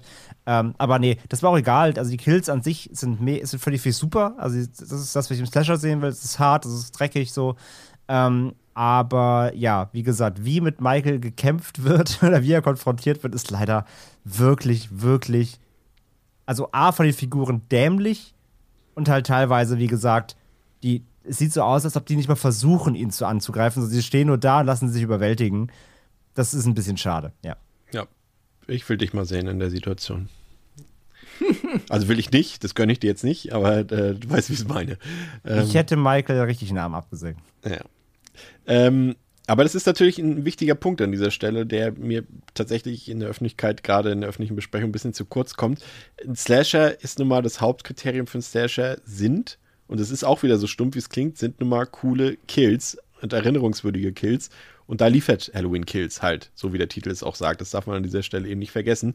Aber was mir noch gefällt, Pascal, ist das, und das bestätigt dieser Film einfach nur immer, und das ist der auch der Unterschied für mich jetzt zu Jason und zu Leatherface und zu, zu äh, Freddy, dass Michael eben der große Filmkiller ist, den man irgendwie nicht anfeuert, wenn man die Filme guckt. Es gibt ja, das hatten wir ja schon öfter, als wir auch die anderen Filmreihen besprochen haben, wenn du zum Beispiel einen Hatchet guckst. Natürlich äh, fieberst du da auch mit den Figuren mit, aber du freust dich natürlich auch, wenn, wenn Victor Crowley loslegt. Äh, du lachst mit, wenn Freddy seine Sprüche macht und so weiter. Du hast dann ganz andere emotionale Bindung. Und hier finde ich, ist es immer der, Vielleicht noch Jason auch zum Teil, ähm, obwohl er da auch fast schon so, zu viel Ironie und zu viel Humor drin hat dafür, ist Michael eben der Killer, vor dem ich am meisten Angst und Ehrfurcht habe. Und ich finde genau diesen Eindruck, den er hier in Halloween Kills hinterlässt, bestätigt das auch einfach wieder. Das ist ein Typ, dem willst du nicht begegnen und der ist einfach krass. Du hast einfach Schiss vor dem, wenn du den nur siehst. Und das, finde ich, strahlt dieser Film auch wieder perfekt aus. Auch durch diese harten Kills. Natürlich immer in Betracht dessen, ja, wir wissen, in Halloween, in Carpenters Halloween hat Michael Myers noch ganz zahm getötet. Aber das ist halt auch nicht mehr 1978, sondern 2021. Ja, ähm, genau. Das ist, es ist ja generell auch beim, also im Halloween-Franchise, wenn du da auch im Slasher-Kontext denkst, bist du ja hier eigentlich von ein paar Ausnahmen vielleicht mal abgesehen, jetzt ja auch nicht unbedingt beim ganz klassischen Platten Teenie-Slasher, wo halt du irgendwie die, äh, du bekommst sieben Figuren vorgesetzt, davon findest du sechs ätzend und ja, feuerst genau. dann genau. der die Killerin an, dass die bitte ganz schnell sterben sollen und dann hast du eine coole Figur, die am Ende die Oberhand gewinnt. So ist es ja in der Regel nicht. Und das mag ich, und das mag ich auch an Halloween Kills, dass du nämlich immer in diesen Momenten, du hast zum Beispiel eben das ähm, Haus angesprochen, wo er dann danach hingeht und da ist ja das ähm, Paar, das ältere Pärchen, das dort ähm, sitzt. Und bevor es dann zur Sache bekommt, hast du so, sag ich mal, zwei Minuten Zeit, dich so ein bisschen mit den Figuren ähm, warm zu machen. Und ohne dass ich jetzt was über die Figuren lerne, also natürlich im Kleinen, aber ohne dass ich jetzt groß was weiß über diese Figuren, schafft es der Film trotzdem, die mir in einem kurzen Zeitraum so charismatisch zu machen, zumindest, also so ging es mir dabei, dass ich dann, wenn offensichtlich jetzt äh, Michael Myers die Szene betritt, ich mit Fieber und Angst habe. So. Und das in einem ganz kurzen Zeitraum. Und das funktioniert für mich super. Und genau dadurch entsteht dann bei mir das Gefühl, was du beschrieben hast, Chris, nämlich, dass ich dann halt wirklich Angst für, vor den, also Angst habe, äh, für die Figuren quasi mit, ja. also empathisch mit Angst habe. Und das ist super. Und dann ist Michael Myers halt auch, und dann ist halt, das macht der Film auch super, diese Bedrohlichkeit von ihm auf die Leinwand zu transportieren, das klappt hier auch meiner Meinung nach einwandfrei. Also wenn er dann dann in diesem Häuschen ist es ja so, dass sie da mit einer Drohne spielen und dann äh, ist die Drohne kurz verschwunden und äh, Michael wirft sie dann halt zerstört zurück und dann verstehst du, worum es geht und dann kommt er rein und die ja, dieses stoische, emotionslose, was Michael halt alles so ausmacht und auch ja, dieses gnadenlose, wie er dann die Kills umsetzt. Trotzdem immer so leicht diese Katzenweih, also immer so dieses leichte, spielt er nicht doch ein bisschen mit seinen Opfern?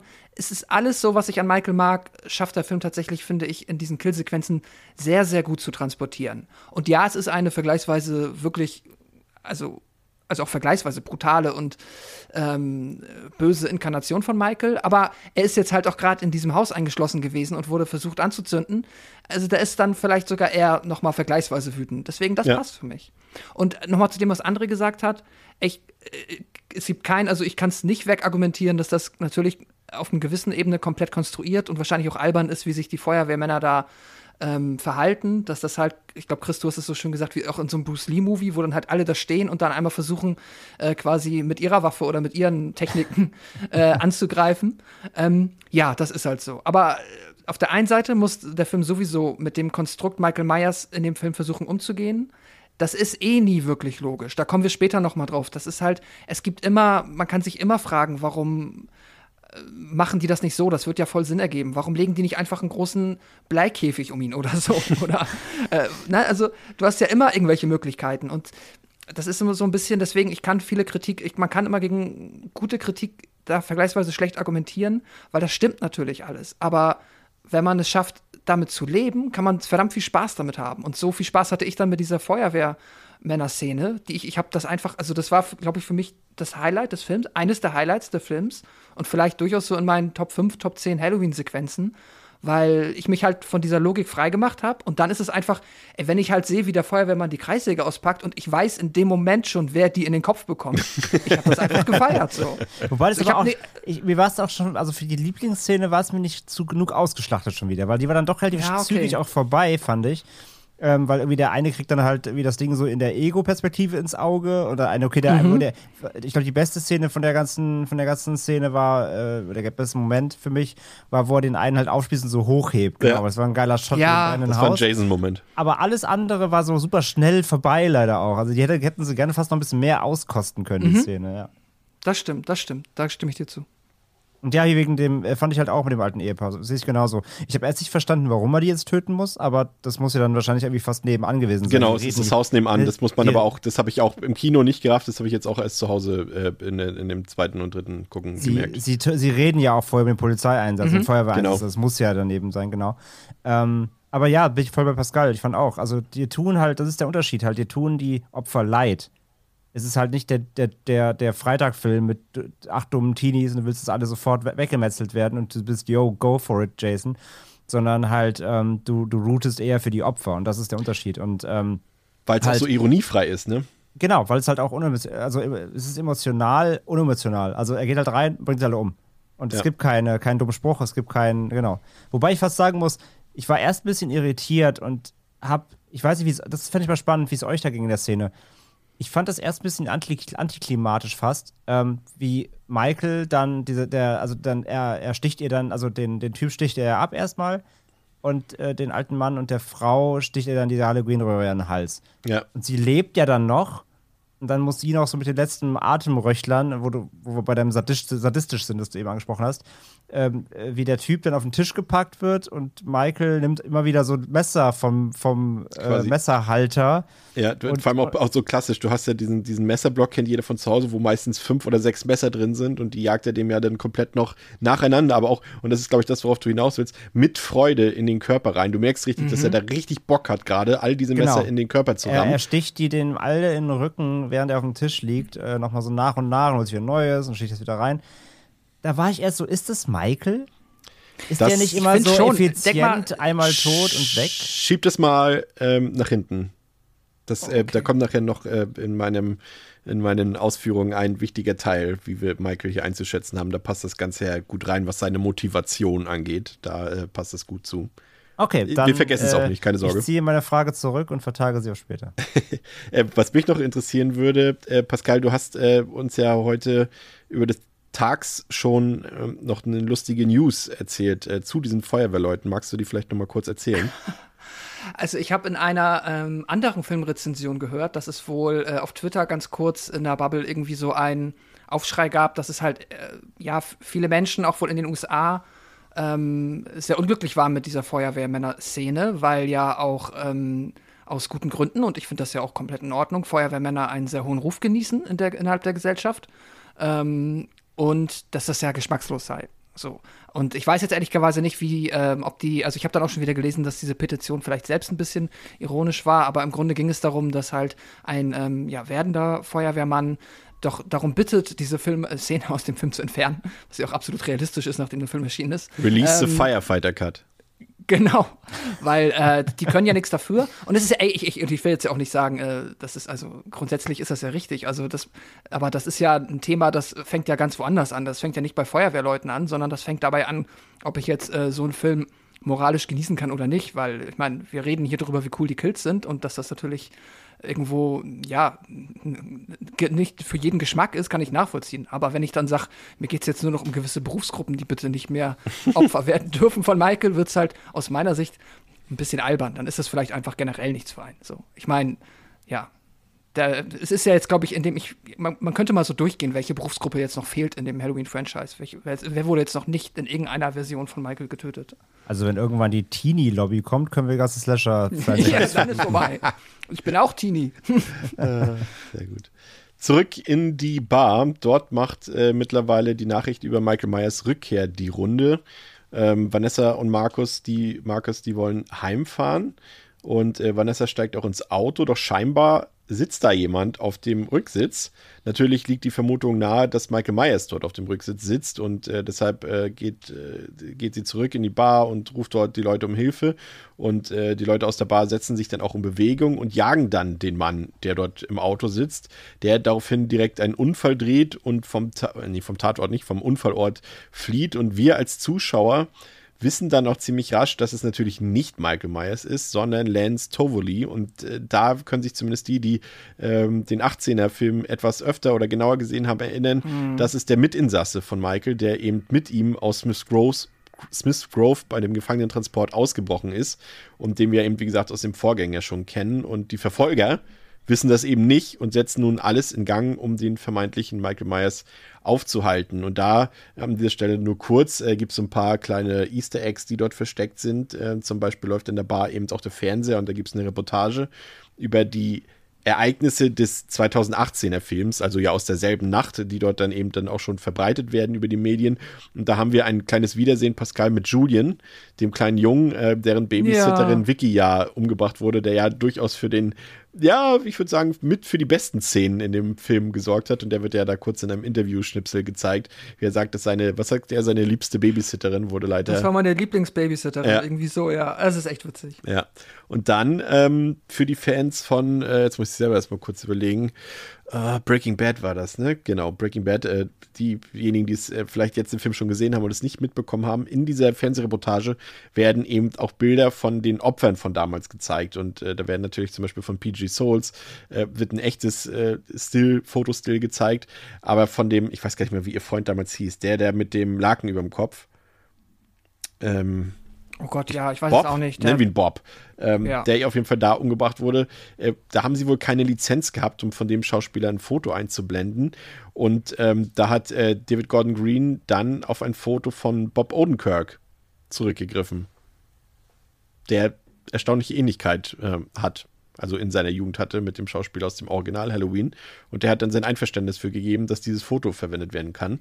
Und an dieser Stelle werden alle Leute, die einen Zugang zu Peacock und VPN haben, wahrscheinlich sofort den Film wieder einlegen und an diese Stelle skippen und sich das angucken. Es lohnt sich tatsächlich. Ist aber auch sehr offensichtlich, wenn man es sieht. Aber ihr beide habt es nicht mitbekommen, ne? Deswegen erzähle ich es euch jetzt. Ich bin ja der eine Mensch, der Breaking Bad noch nicht gesehen hat, deswegen. Ich selber habe Breaking Bad nie gesehen. Oh, oh, oh, oh. Okay. André? Frevel. Hast du nee, Breaking Bad gesehen? Ja? Ich habe Breaking Bad gesehen, aber okay. ist mir auch nicht aufgefallen. Ja. Äh, ja, also an dieser Stelle kann man nochmal reingucken. Dann ähm, öffnet sich ein weiterer kleiner Handlungsstrang.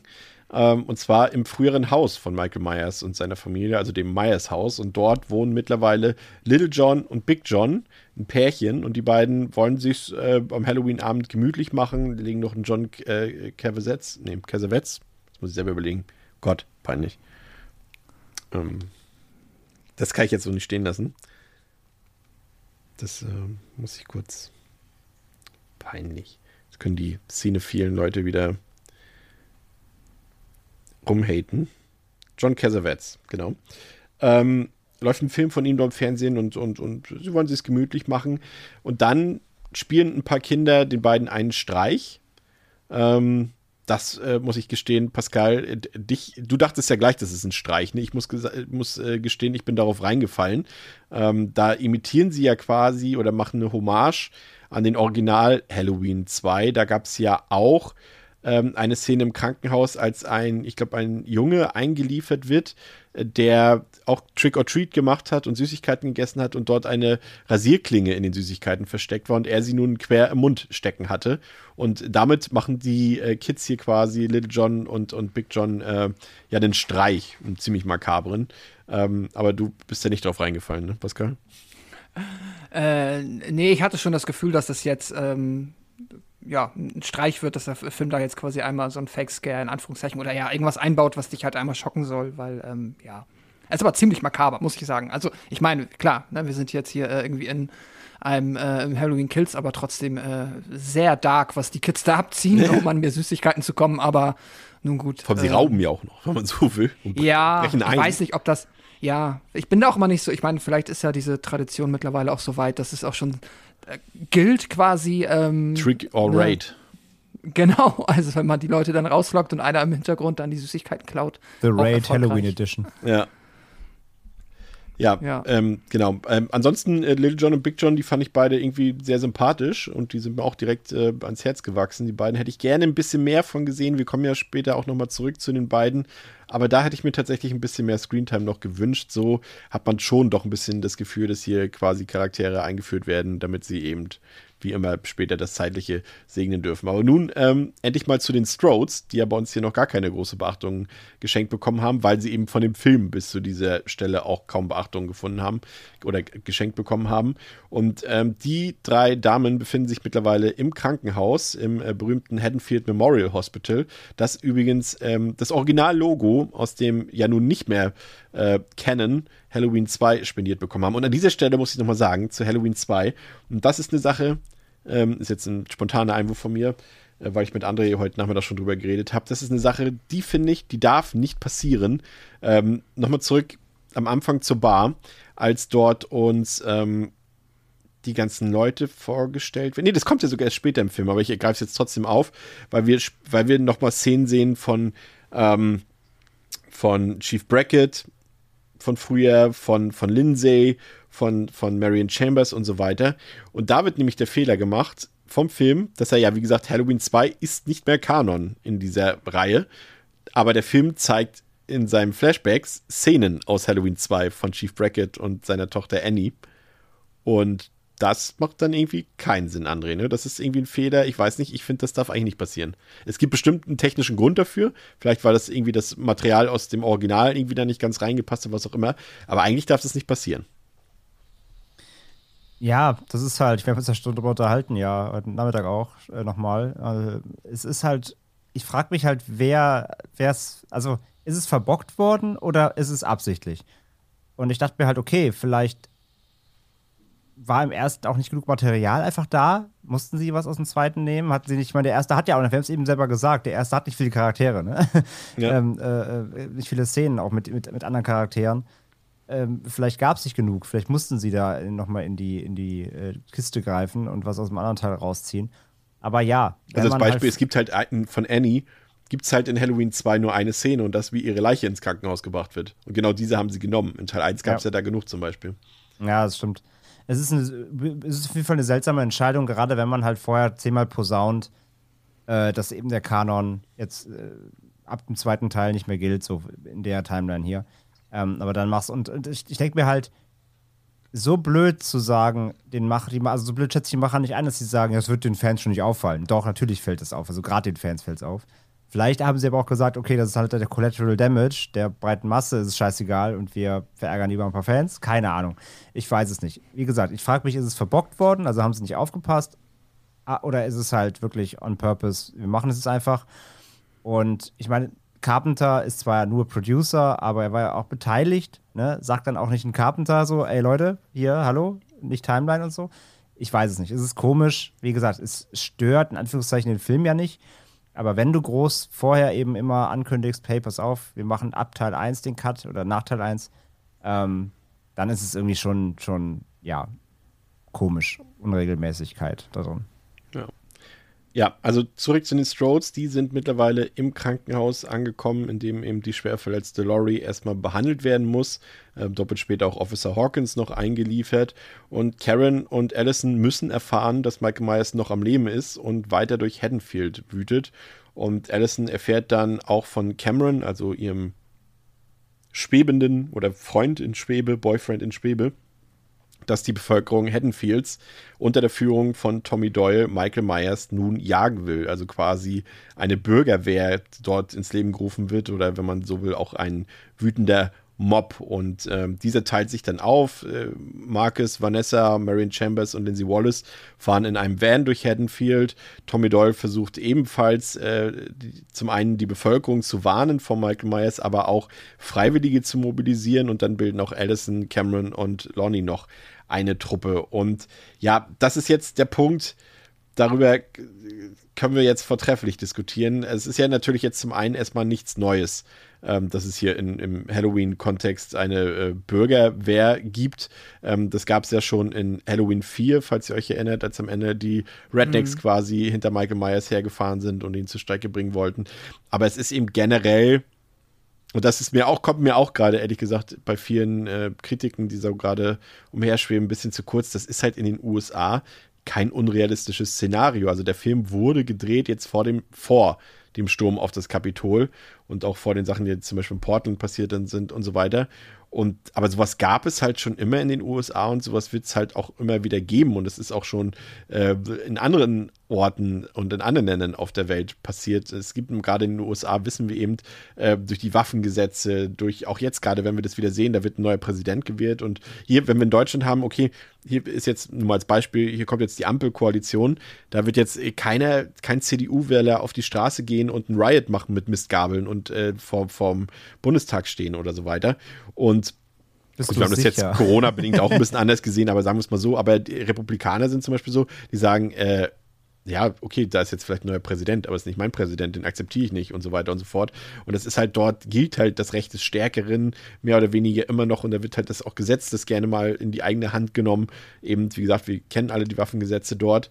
Und äh, man sieht es nur jetzt halt ein bisschen öfter, weil wir jetzt eben auch die sozialen Netzwerke haben, aber gegeben hat es das schon immer. Und dass das jetzt so aufgeworfen mit dem Film, äh, finde ich prinzipiell einen sehr interessanten Aspekt. André hat ja vorhin auch schon gesagt, hier ist, steht die Bevölkerung Haddonfields im Vordergrund in diesem Film oder Haddonfield an sich auch mal und das haben wir und das muss man halt auch so sagen, das ist vielleicht jetzt nicht innovativ, aber innerhalb dieser Reihe und auch innerhalb von Slashern generell haben wir das jetzt so auch noch nicht in dieser Art und Weise gesehen, Pascal. Ja, das stimmt. Und ähm, ja, ob jetzt der, also bezüglich der Glaubwürdigkeit dieser spontan organisierten Bürgerwehr, da habe ich auch tatsächlich nichts dran zu kritisieren. Und ich sehe das wie du. Das ist durchaus etwas, was man ähm, erwarten kann, denke ich. Ne? So, es ist ja auch, es ist ja auch, das ist das eine Ding. Das ist, glaube ich, auch so die Phase des Films, wo ich zum ersten Mal darüber nachgedacht habe. Ne? Man muss sich immer wieder vor vors Auge führen, dass wir immer noch in der einen Nacht sind. Wir erinnern uns auch noch, dass es ja diese äh, äh, ich weiß gar nicht, ob das ein Abschlussball war, aber halt diese Riesenparty gab, Ja. auf der ähm, auf der Allison und und ihr Freund waren. Das ist ja auch alles noch in dieser Nacht passiert. So, da ist so ein bisschen, es ist eine sehr lange Nacht. Also, wir hatten ja erst schon die Angst, dass Halloween Ends ja auch noch in der Nacht spielt. Das wurde ja mittlerweile Ja, das- zum Glück also- bestätigt, dass es nicht so ist, sondern Jahre später. Aber das hätte dann irgendwann nicht mehr funktioniert, glaube ich. Nee, es ist jetzt schon ein bisschen albern. Also die müssen da wirklich kurz vor der Morgendämmerung am Ende sein, aber sei es drum.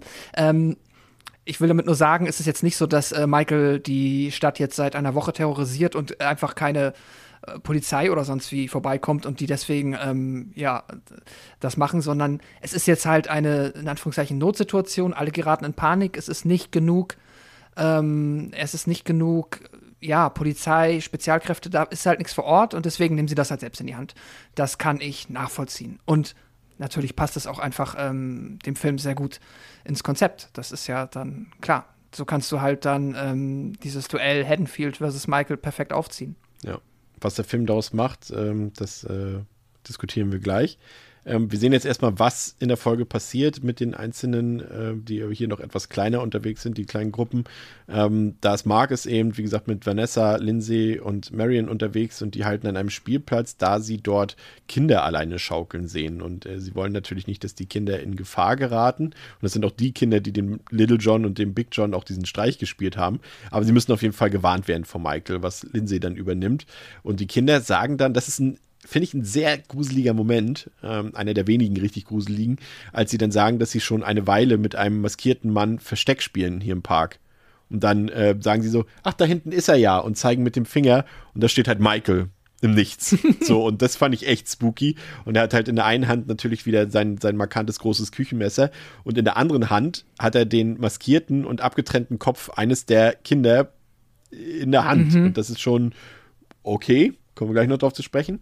Und nun macht er sich dann erstmal über die drei Leute her, die dort im Auto sitzen. Erst ersticht der Marion, äh, nachdem diese quasi ihn mit einer ungeladenen Pistole und dem Spruch, This is for Dr. Loomis, über den wir auch gleich noch reden müssen, äh, will sie ihn dann erschießen und das klappt natürlich nicht. Und dann bekommt Marcus in einem der besten und brutalsten Kills des Films dann das Küchenmesser brutal ins Auge gerammt und anschließend will Vanessa Myers dann erschießen, aber der tritt dann die Fahrertür gegen Vanessa, was den Effekt letztendlich hat, dass sie sich vor Schreck selbst einen Kopfschuss verpasst.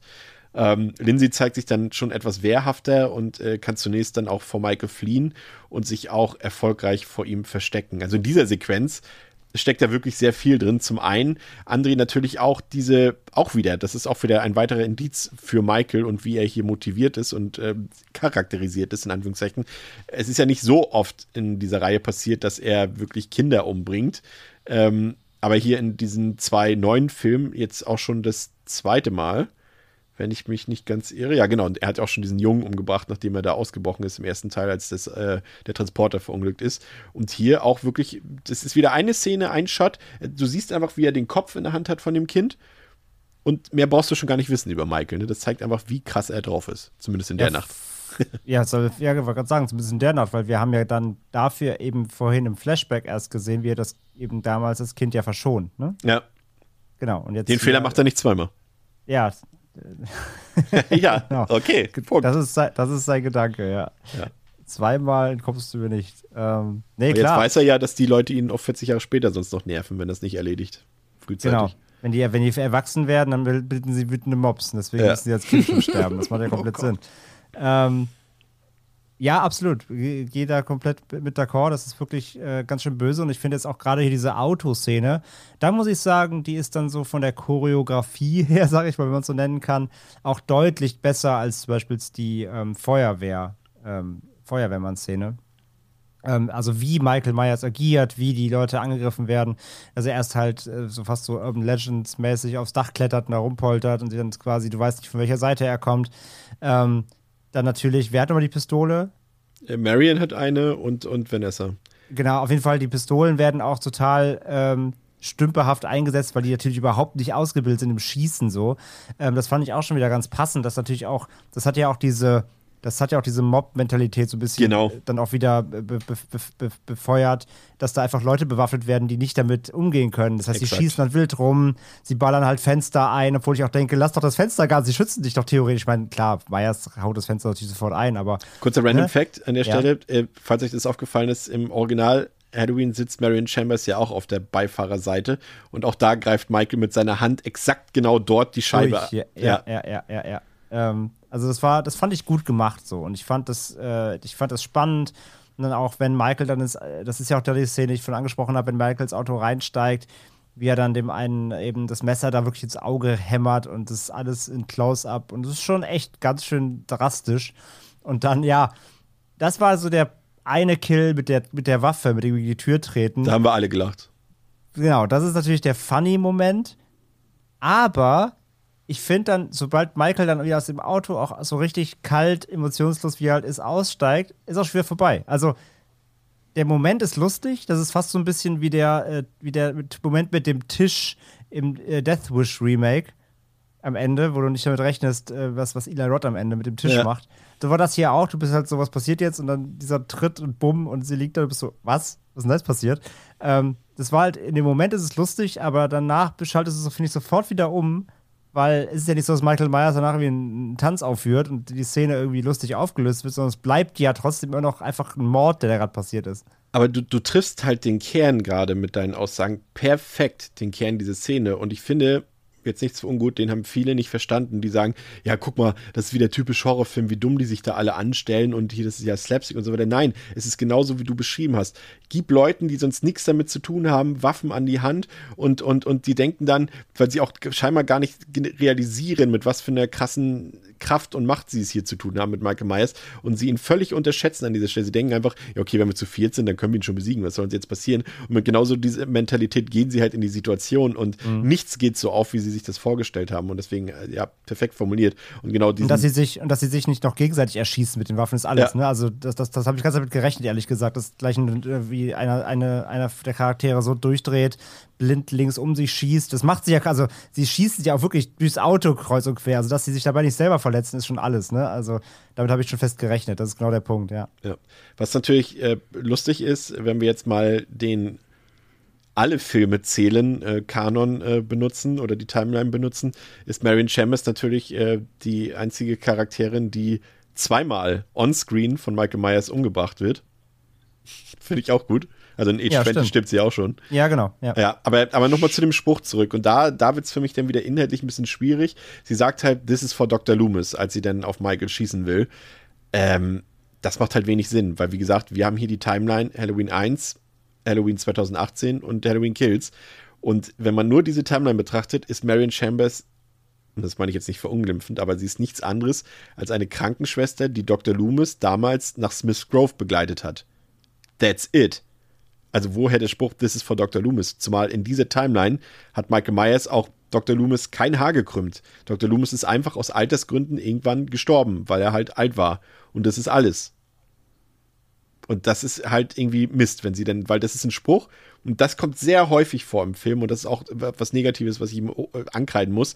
Das, äh, das sind so Dialoge oder, oder Aussprüche im Drehbuch drin, die nur für so ein für so einen Coolness-Faktor drin sind. Sieht halt cool aus, wenn sie vor ihm stehen und sagen, this is for Dr. Loomis. Denken alle, ja, stimmt, Dr. Loomis. Aber wenn du dann halt zweimal drüber Loomis. nachdenkst, ja, ja, genau. Ja, ja, dann ist es halt totaler Bullshit, Pascal.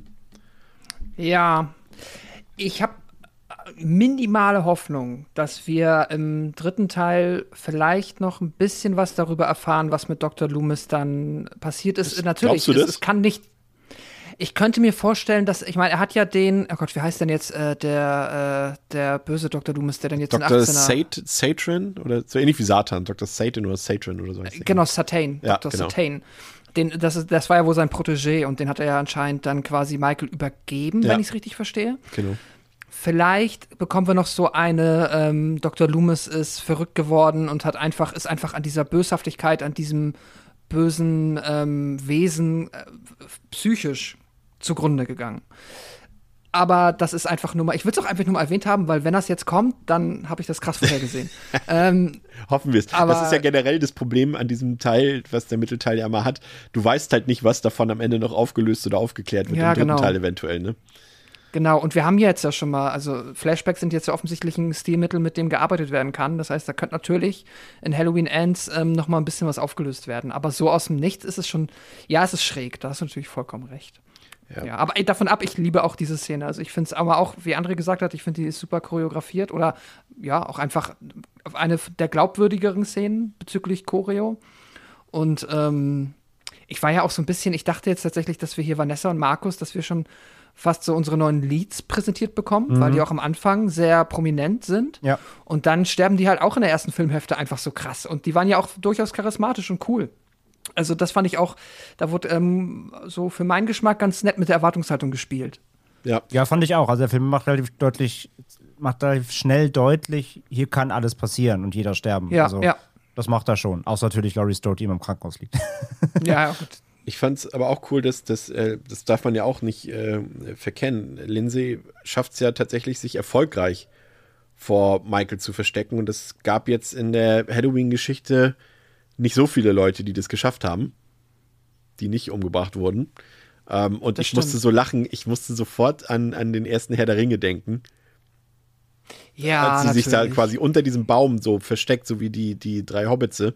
Das auch Vor den machen Nazgul. Ja, genau. Ja. Das war halt so irgendwie gefühlt eins zu eins dieselbe Szene. Ich weiß nicht, ob es Absicht war oder nicht, aber musste schon ein bisschen daran denken. Ähm, das fand ich äh, schon ganz cool, aber auf Lindsay kommen wir ja später auch noch zu sprechen. An dieser Stelle muss ich allerdings auch gestehen, und das ist vielleicht auch aufgefallen, weil wir jetzt, äh, wir sind ja schon ein bisschen fortgeschritten jetzt im Film. Ähm, und wir haben relativ wenig von Laurie, Karen und Allison gesehen. Ich glaube, es gibt ein bisschen zu viele Personen in diesem Film, die irgendwie alle im Mittelpunkt stehen sollen. Und da fehlte mir tatsächlich ein bisschen der Fokus. Weil irgendwie die Strodes werden hier bis zum Showdown fast zu Randfiguren degradiert, André. Hatte ich zumindest das Gefühl. Zumal ja diese Figuren auch alle über Haddonfield verstreut sind. Also die sind ja alle an verschiedenen Orten immer mehrfach im Film.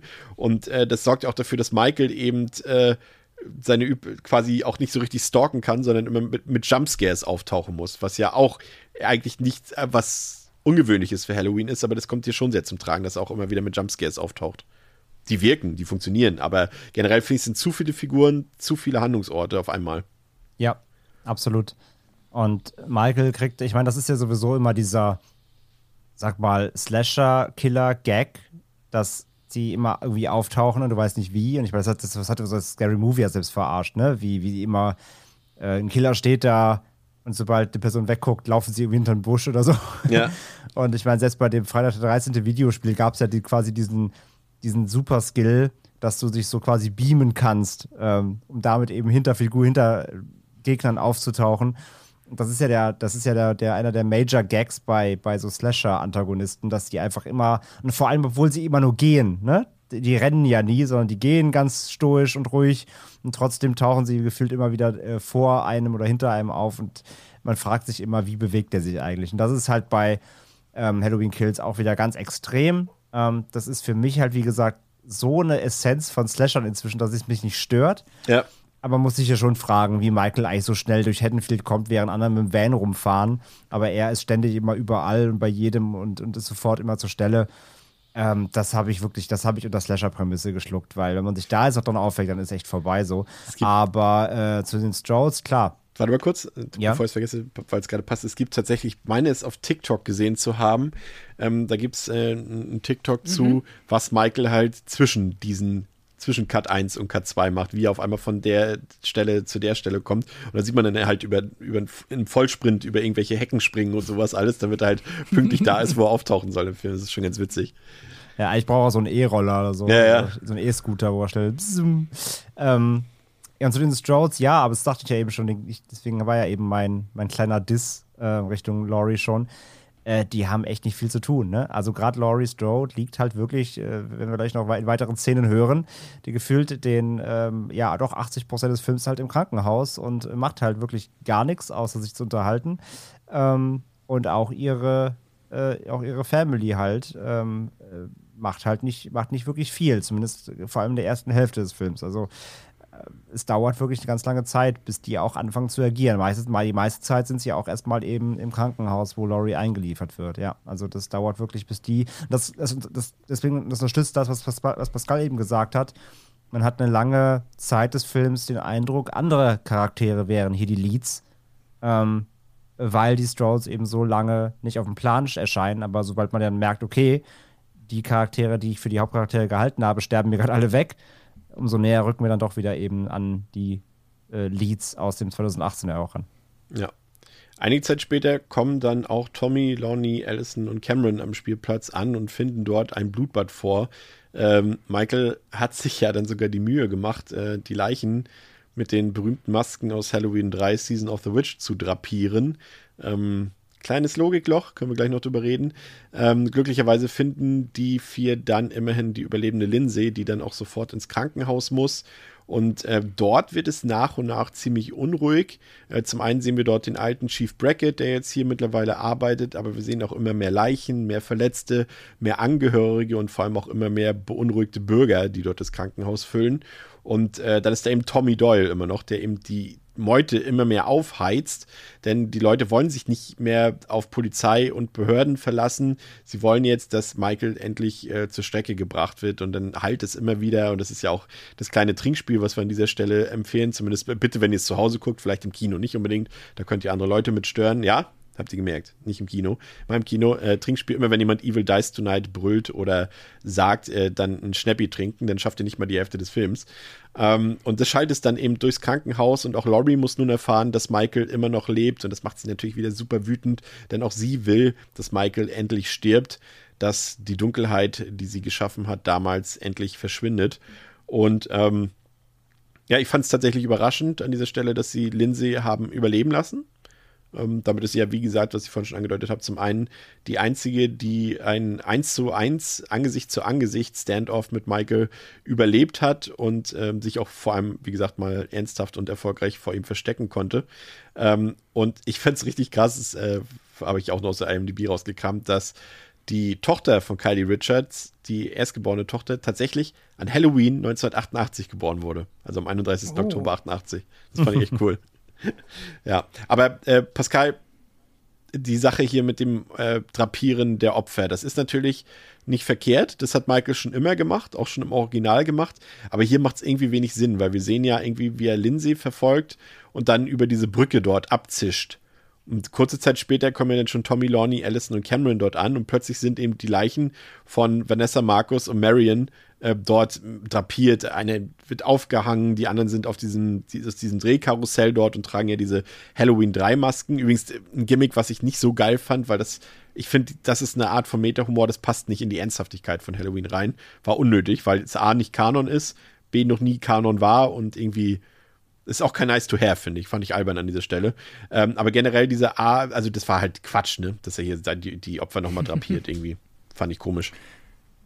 Ja. Ist unlogisch. Ich, Du hast recht. Ich bin ehrlicherweise erst drauf gestoßen, als du es gesagt hast. Ähm, wir hatten ja dann nach dem Film nochmal drüber gesprochen. Das ist mir da äh, in dem Moment nicht aufgefallen. Dann fand ich es halt immerhin charmant, weil es genau, es ist so dieses Spielerische von Michael, was ja immer wieder dann auch mit durchscheint. So dieses 90 Prozent ähm, einfach nur drastisch, brutal, ernsthaft ähm, und stoisch und dann immer noch dieses, ja, 10 Prozent halt dieses verspielte, ähm, ja, fast schon kindische, was halt noch in ihm drin steckt.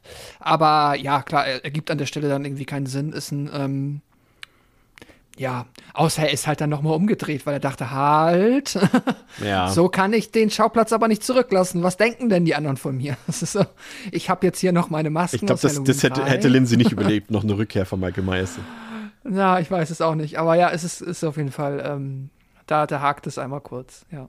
Ja, André, du hast schon mit dem Kopf auch äh, zustimmend genickt, als ich eben die Halloween 3 Masken erwähnt habe. Ja, ich fand das albern. Also das fand ich wirklich albern. Das war, es war unnötig, nimmt die Szene raus, es fehlt gar nichts. Ähm, das, und es ist einfach nicht Michaels Stil. Der drapiert, hat er schon mal, also wirklich ja, jetzt, doch, hat doch, er schon er mal hat, das hat er schon immer gemacht, aber, drapiert? Naja, aber- aber, aber, so, also es ist ja schon extrem. Also, Also also ja er hat so schon Leichen präsent- immer schon so angerichtet, dass man sie, wenn man sie findet, äh, guck mal, er hat sie damals immer in Schränke gehangen zum Beispiel oder da so, dass sie extra rausfliegen, wenn jemand eine Schranktür aufmacht und sowas. Also das hat er schon immer gemacht, auch im Original. Aber ich fand jetzt explizit wirklich diese, diese Masken. Naja, sie, also dass, also dass jemand in den Schrank packst, der halt dann rausfällt, das ist ja einfach, das ist ja einfach Physik so. Aber, aber dass du halt mit den Masken auf dem Karussell, das war schon eins, das war so ein, ein, ein, ein Stück zu viel schon, so eine Etappe zu too much. Das, das fand ich super, super seltsam und unpassend. Ich muss halt immer an gefallen. Michael denken. Ja. ja, ich muss halt immer an Michael denken, der sich dann das Bettlaken und die Brille aufsetzt. Zum Beispiel Und das ist dann auch, halt ja. so diese Ernsthaftigkeit, die dann halt manchmal in ihm, also diese, dieses, ja, Verspielte, das dann irgendwie manchmal Die, in ihm die drin Inner Child. Ja, darüber kann ich das dann irgendwie immer rechtfertigen. Ja, Keine okay. Ahnung. Ja. Es ist halt immerhin, äh, Gott sei also das Schlimmste wäre, wenn sie das jemals onscreen zeigen würden, wie er da halt rumläuft. Also das, das wäre schlimm. dann so quasi das Äquivalent zur, zur Blood Rain-Szene, wie Christina Loken ihr Schwert aufhebt. ja, ja, ja. Ja. Sehr gut, ja. Ja, das stimmt schon. Ja, nee, ihr habt schon recht, klar. Er hat das schon hier und da, aber nicht so extrem. Ich finde, das war schon sehr herausgestochen. Also hier ist es halt unlogisch einfach, weil er, wie gesagt, einfach plus- schon auf, ja, de, auf dem plus- Weg gewesen ist zu seinem nächsten Opfer. Also er, er, weil es macht doch keinen Sinn, sie sagen es ja sogar später, dass er auf dem Weg nach Hause ist. Da kommen wir ja gleich zu. Und warum sollte er dann nochmal zu, ach, ich habe ja was vergessen, Mist. So nochmal, ne, so. Also ich sag mal so, hätten die Leichen da so gelegen und gehangen, ohne alles, wäre es mir, glaube ich, nicht so aufgefallen. Ja. Aber mit diesen, gerade diesen Masken, wie du sagst, halt, ne, also ich habe sofort gesehen, dass es Herr H3 sein soll. Und ich meine, das ist ja auch der Teil, den die Fans halt eigentlich nicht mögen und der, der eh nicht komplett aus der Reihe fällt. Und dass es dann genau die sind, das war ja wirklich, also auch hier wieder übertriebenster Fanservice, aber in die falsche Richtung. Also das, das fand ich wirklich super unnötig. Ja. ja, Gag wäre besser gewesen, wenn er die hässlichen Michael Myers Masken aus Teil 4, 5 und 6 den Leuten aufgezogen hätte. Das wäre dann die komplette Self-Aware-Schiene gewesen, ja. das stimmt. Oder, oder, halt William, oder richtige William Shatner-Masken. Ja. Zurück ins alte Myers Haus zu Little John und Big John. Ähm, denn scheinbar spielt den beiden wieder jemand einen Streich, denn es klopft plötzlich an der Vordertür und wenige, wenige Sekunden später dann auch noch an der Hintertür. Und die beiden vermuten natürlich logischerweise, dass wieder die Kids dahinter stecken. Doch das ist mal wieder ein Irrtum. Denn es ist Michael, der ja mittlerweile auch bereits im Haus ist und dort bekommt im Obergeschoss zunächst Big John von Michael die Augen aus dem Schädel gedrückt mit einer schönen Blutmordfontäne auch und eben den, ähm, wie heißt das auf Deutsch? Eyeballs, Augäpfel, heißt das so? Ja. Augäpfel aus dem Gesicht gedrückt und ähm, dann knöpft er sich auch noch Little John offscreen vor. Und im Krankenhaus kommt es dann nun zu Tumulten, denn der vorhin angesprochene aus Smith Groves ebenfalls entflohene Tovoli ist im Krankenhaus angekommen und sucht nach Hilfe. Aber die Leute halten den kleinen, ähm, ja, kompakten Mann für Michael Myers, warum auch immer.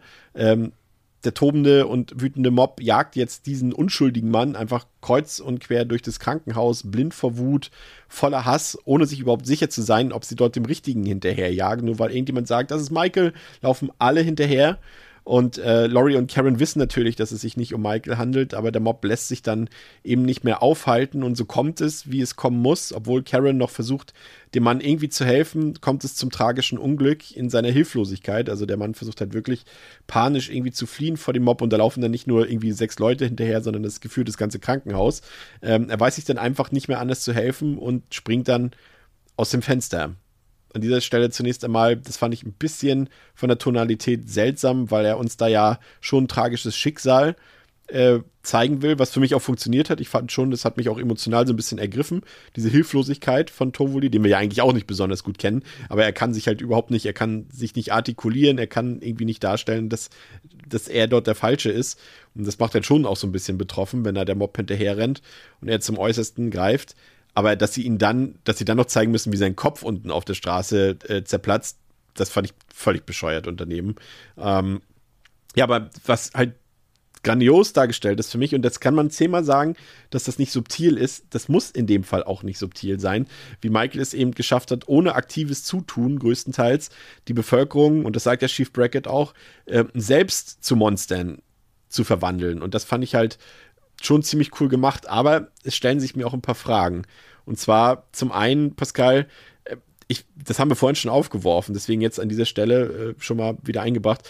Warum sind die Leute dort immer noch so traumatisiert? Ich verstehe es ehrlich gesagt nicht. Und das ist halt wieder ein Fehler, der eben auffällt, wenn du eben diesen Kanon änderst oder diese Timeline änderst, weil er hat halt vor 40 Jahren mal drei Morde begangen. Das ist alles okay, das war bestimmt schlimm, aber das kann mir kein Mensch erzählen, außer jemand, der damals tatsächlich daran irgendwie beteiligt war oder betroffen war oder Angehörige war, wird sich überhaupt noch daran erinnern können und äh, geschweige denn irgendwie davon noch emotional betroffen sein. Also äh, das ist, finde ich, ein großer Fehler, den der Film da begeht, indem er halt die anderen Filme rausstreicht. Sonst ist es eben, wie André sagt, er ist halt jedes Jahr da und die Leute haben die Schnauze voll und gehen auf die Barrikaden. Also das ist das, das, ja. das, ist das Gefühl, was der Film einen vermittelt. Ja, aber das er ist halt hier Er ist halt jedes Jahr da und terrorisiert jedes Jahr zu Halloween die Stadt, deswegen haben sie jetzt die Fresse voll.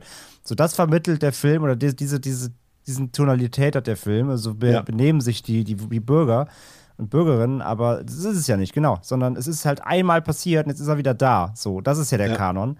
Und in diesem Mob sind ja auch, sind ja auch so viele junge Leute mit bei. Es ist ja nicht so, als wären das jetzt die 60-jährigen Rentner, die sich da alle dran erinnern können an diese Nacht, sondern es sind Leute, die alle. nichts damit zu tun haben. Genau, ja. es sind einfach alle. Und, und, und trotzdem tun sie halt so, als ob es halt der Dämon der Stadt ist. Aber ja, wie gesagt, wie, wie, also wenn man, das, wenn man danach geht, so, er ist halt in diesem Film ja kein Serienkiller, zumindest nicht keiner, der das jetzt irgendwie über 30 Jahre macht, sondern er, genau, er ist halt da ist einmal was Schlimmes passiert und es ist der Typ, der es gemacht hat, wieder ausgebrochen und wieder da. Aber da, da geht auch nicht direkt die ganze Stadt irgendwie auf den los. Also, wie gesagt, ich finde die Idee des, dieses Mobs an sich gut. Mhm. Aber wie der Film das ausspielt und ausbaut, finde ich leider echt krass un, unhol, also holprig und unlogisch, leider, ja.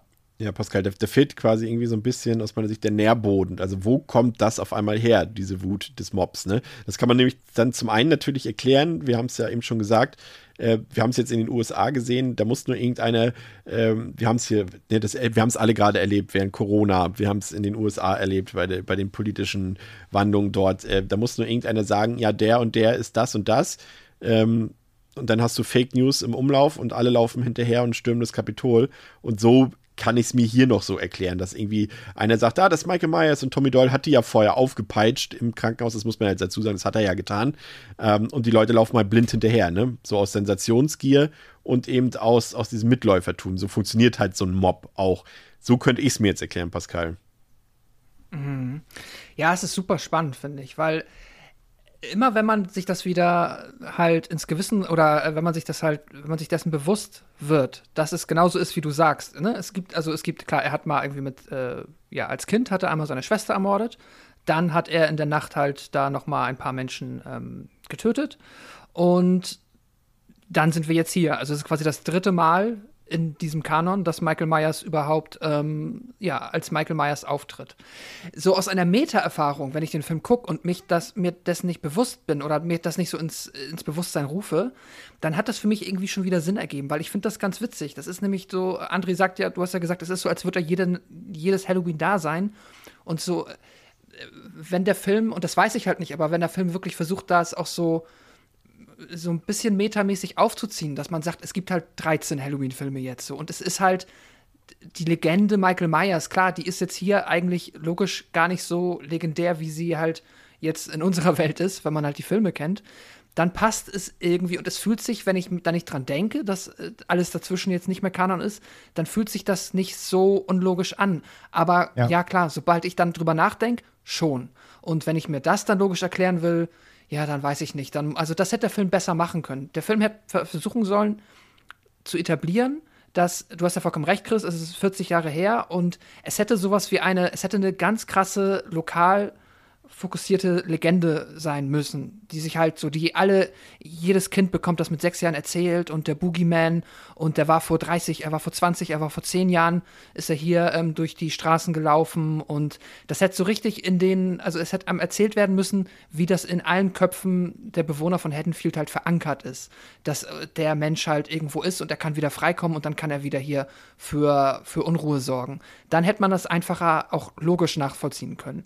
Jetzt ist wirklich der einzige Ansatzpunkt, den man hat, was du gesagt hast, dadurch, dass wir in den Nachrichten davon gehört haben und halt offensichtlich auch in dieser sehr langen Nacht niemand mehr um, weiß ich nicht, drei Uhr morgens schläft, sondern alle dann äh, halt, gut, es ist Halloween, aber ähm, dann halt irgendwie wach sind und ins Krankenhaus fahren.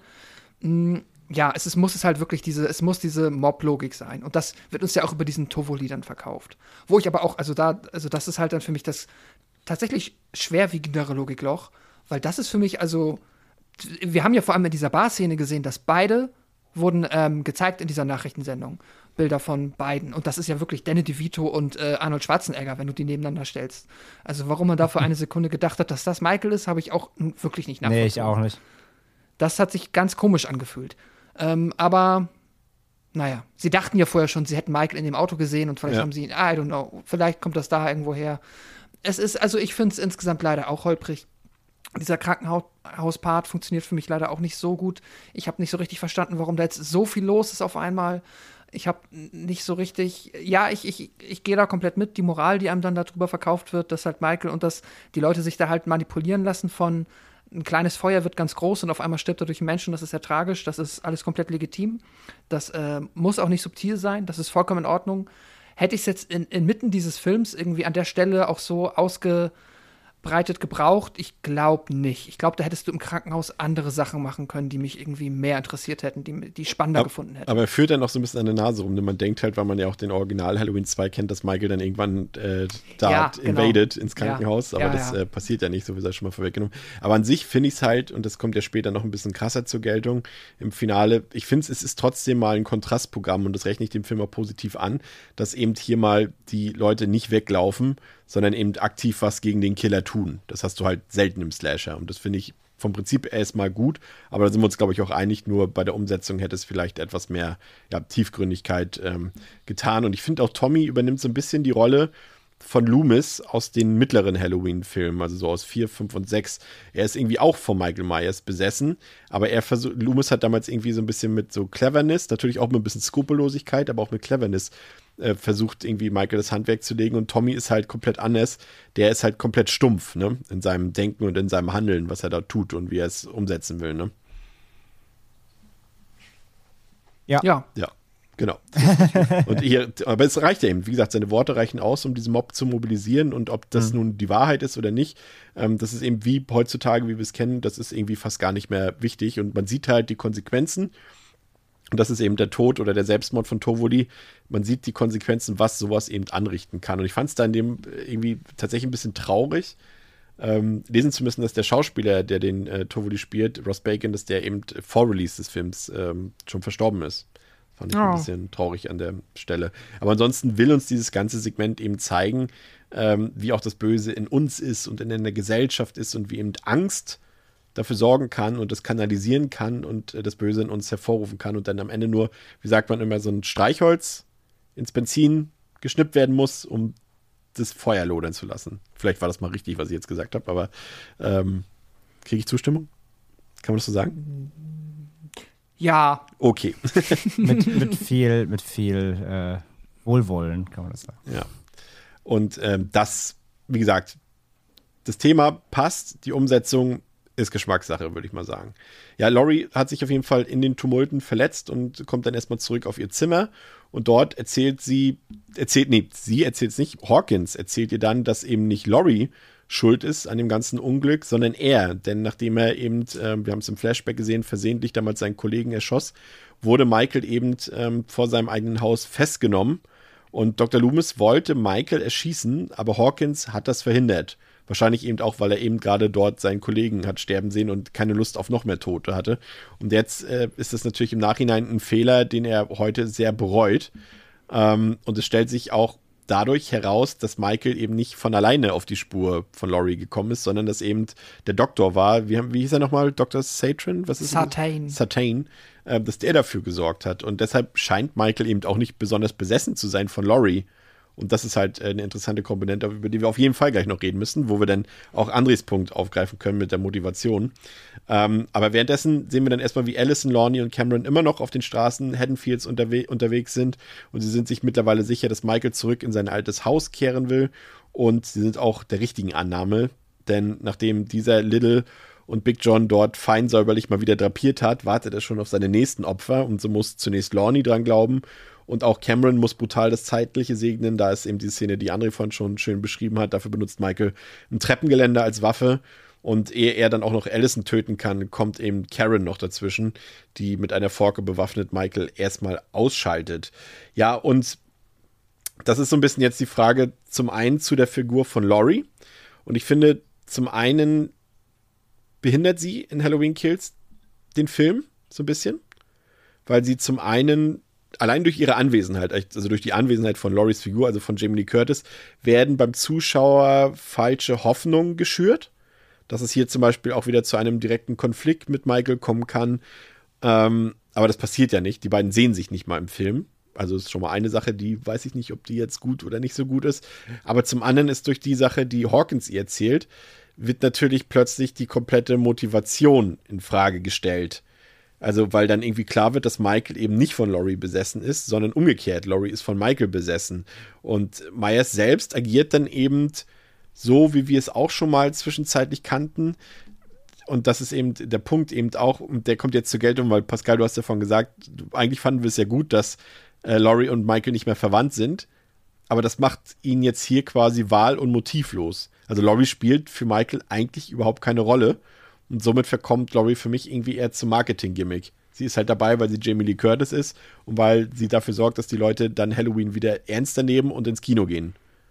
Und das ist eben das, weshalb die Loomis-Rolle damals immer so gut funktioniert hat, weil sie da eine Figur hatten, die jetzt irgendwie nicht verwandt und verschwägert war mit, mit, mit Michael und trotzdem irgendwie dieses, eine Motivation dadurch herstellen konnten. Und das ist irgendwie jetzt im Nachhinein, finde ich, behindert das den Film gewaltig, dass sie diese Bruder-Schwester-Thematik gestrichen haben, weil Laurie ist Michael egal. Also Michael ist, nee, ist die richtige Konstellation? Ist richtig, ja, richtig. Genau. Und das ähm, finde ich schwierig.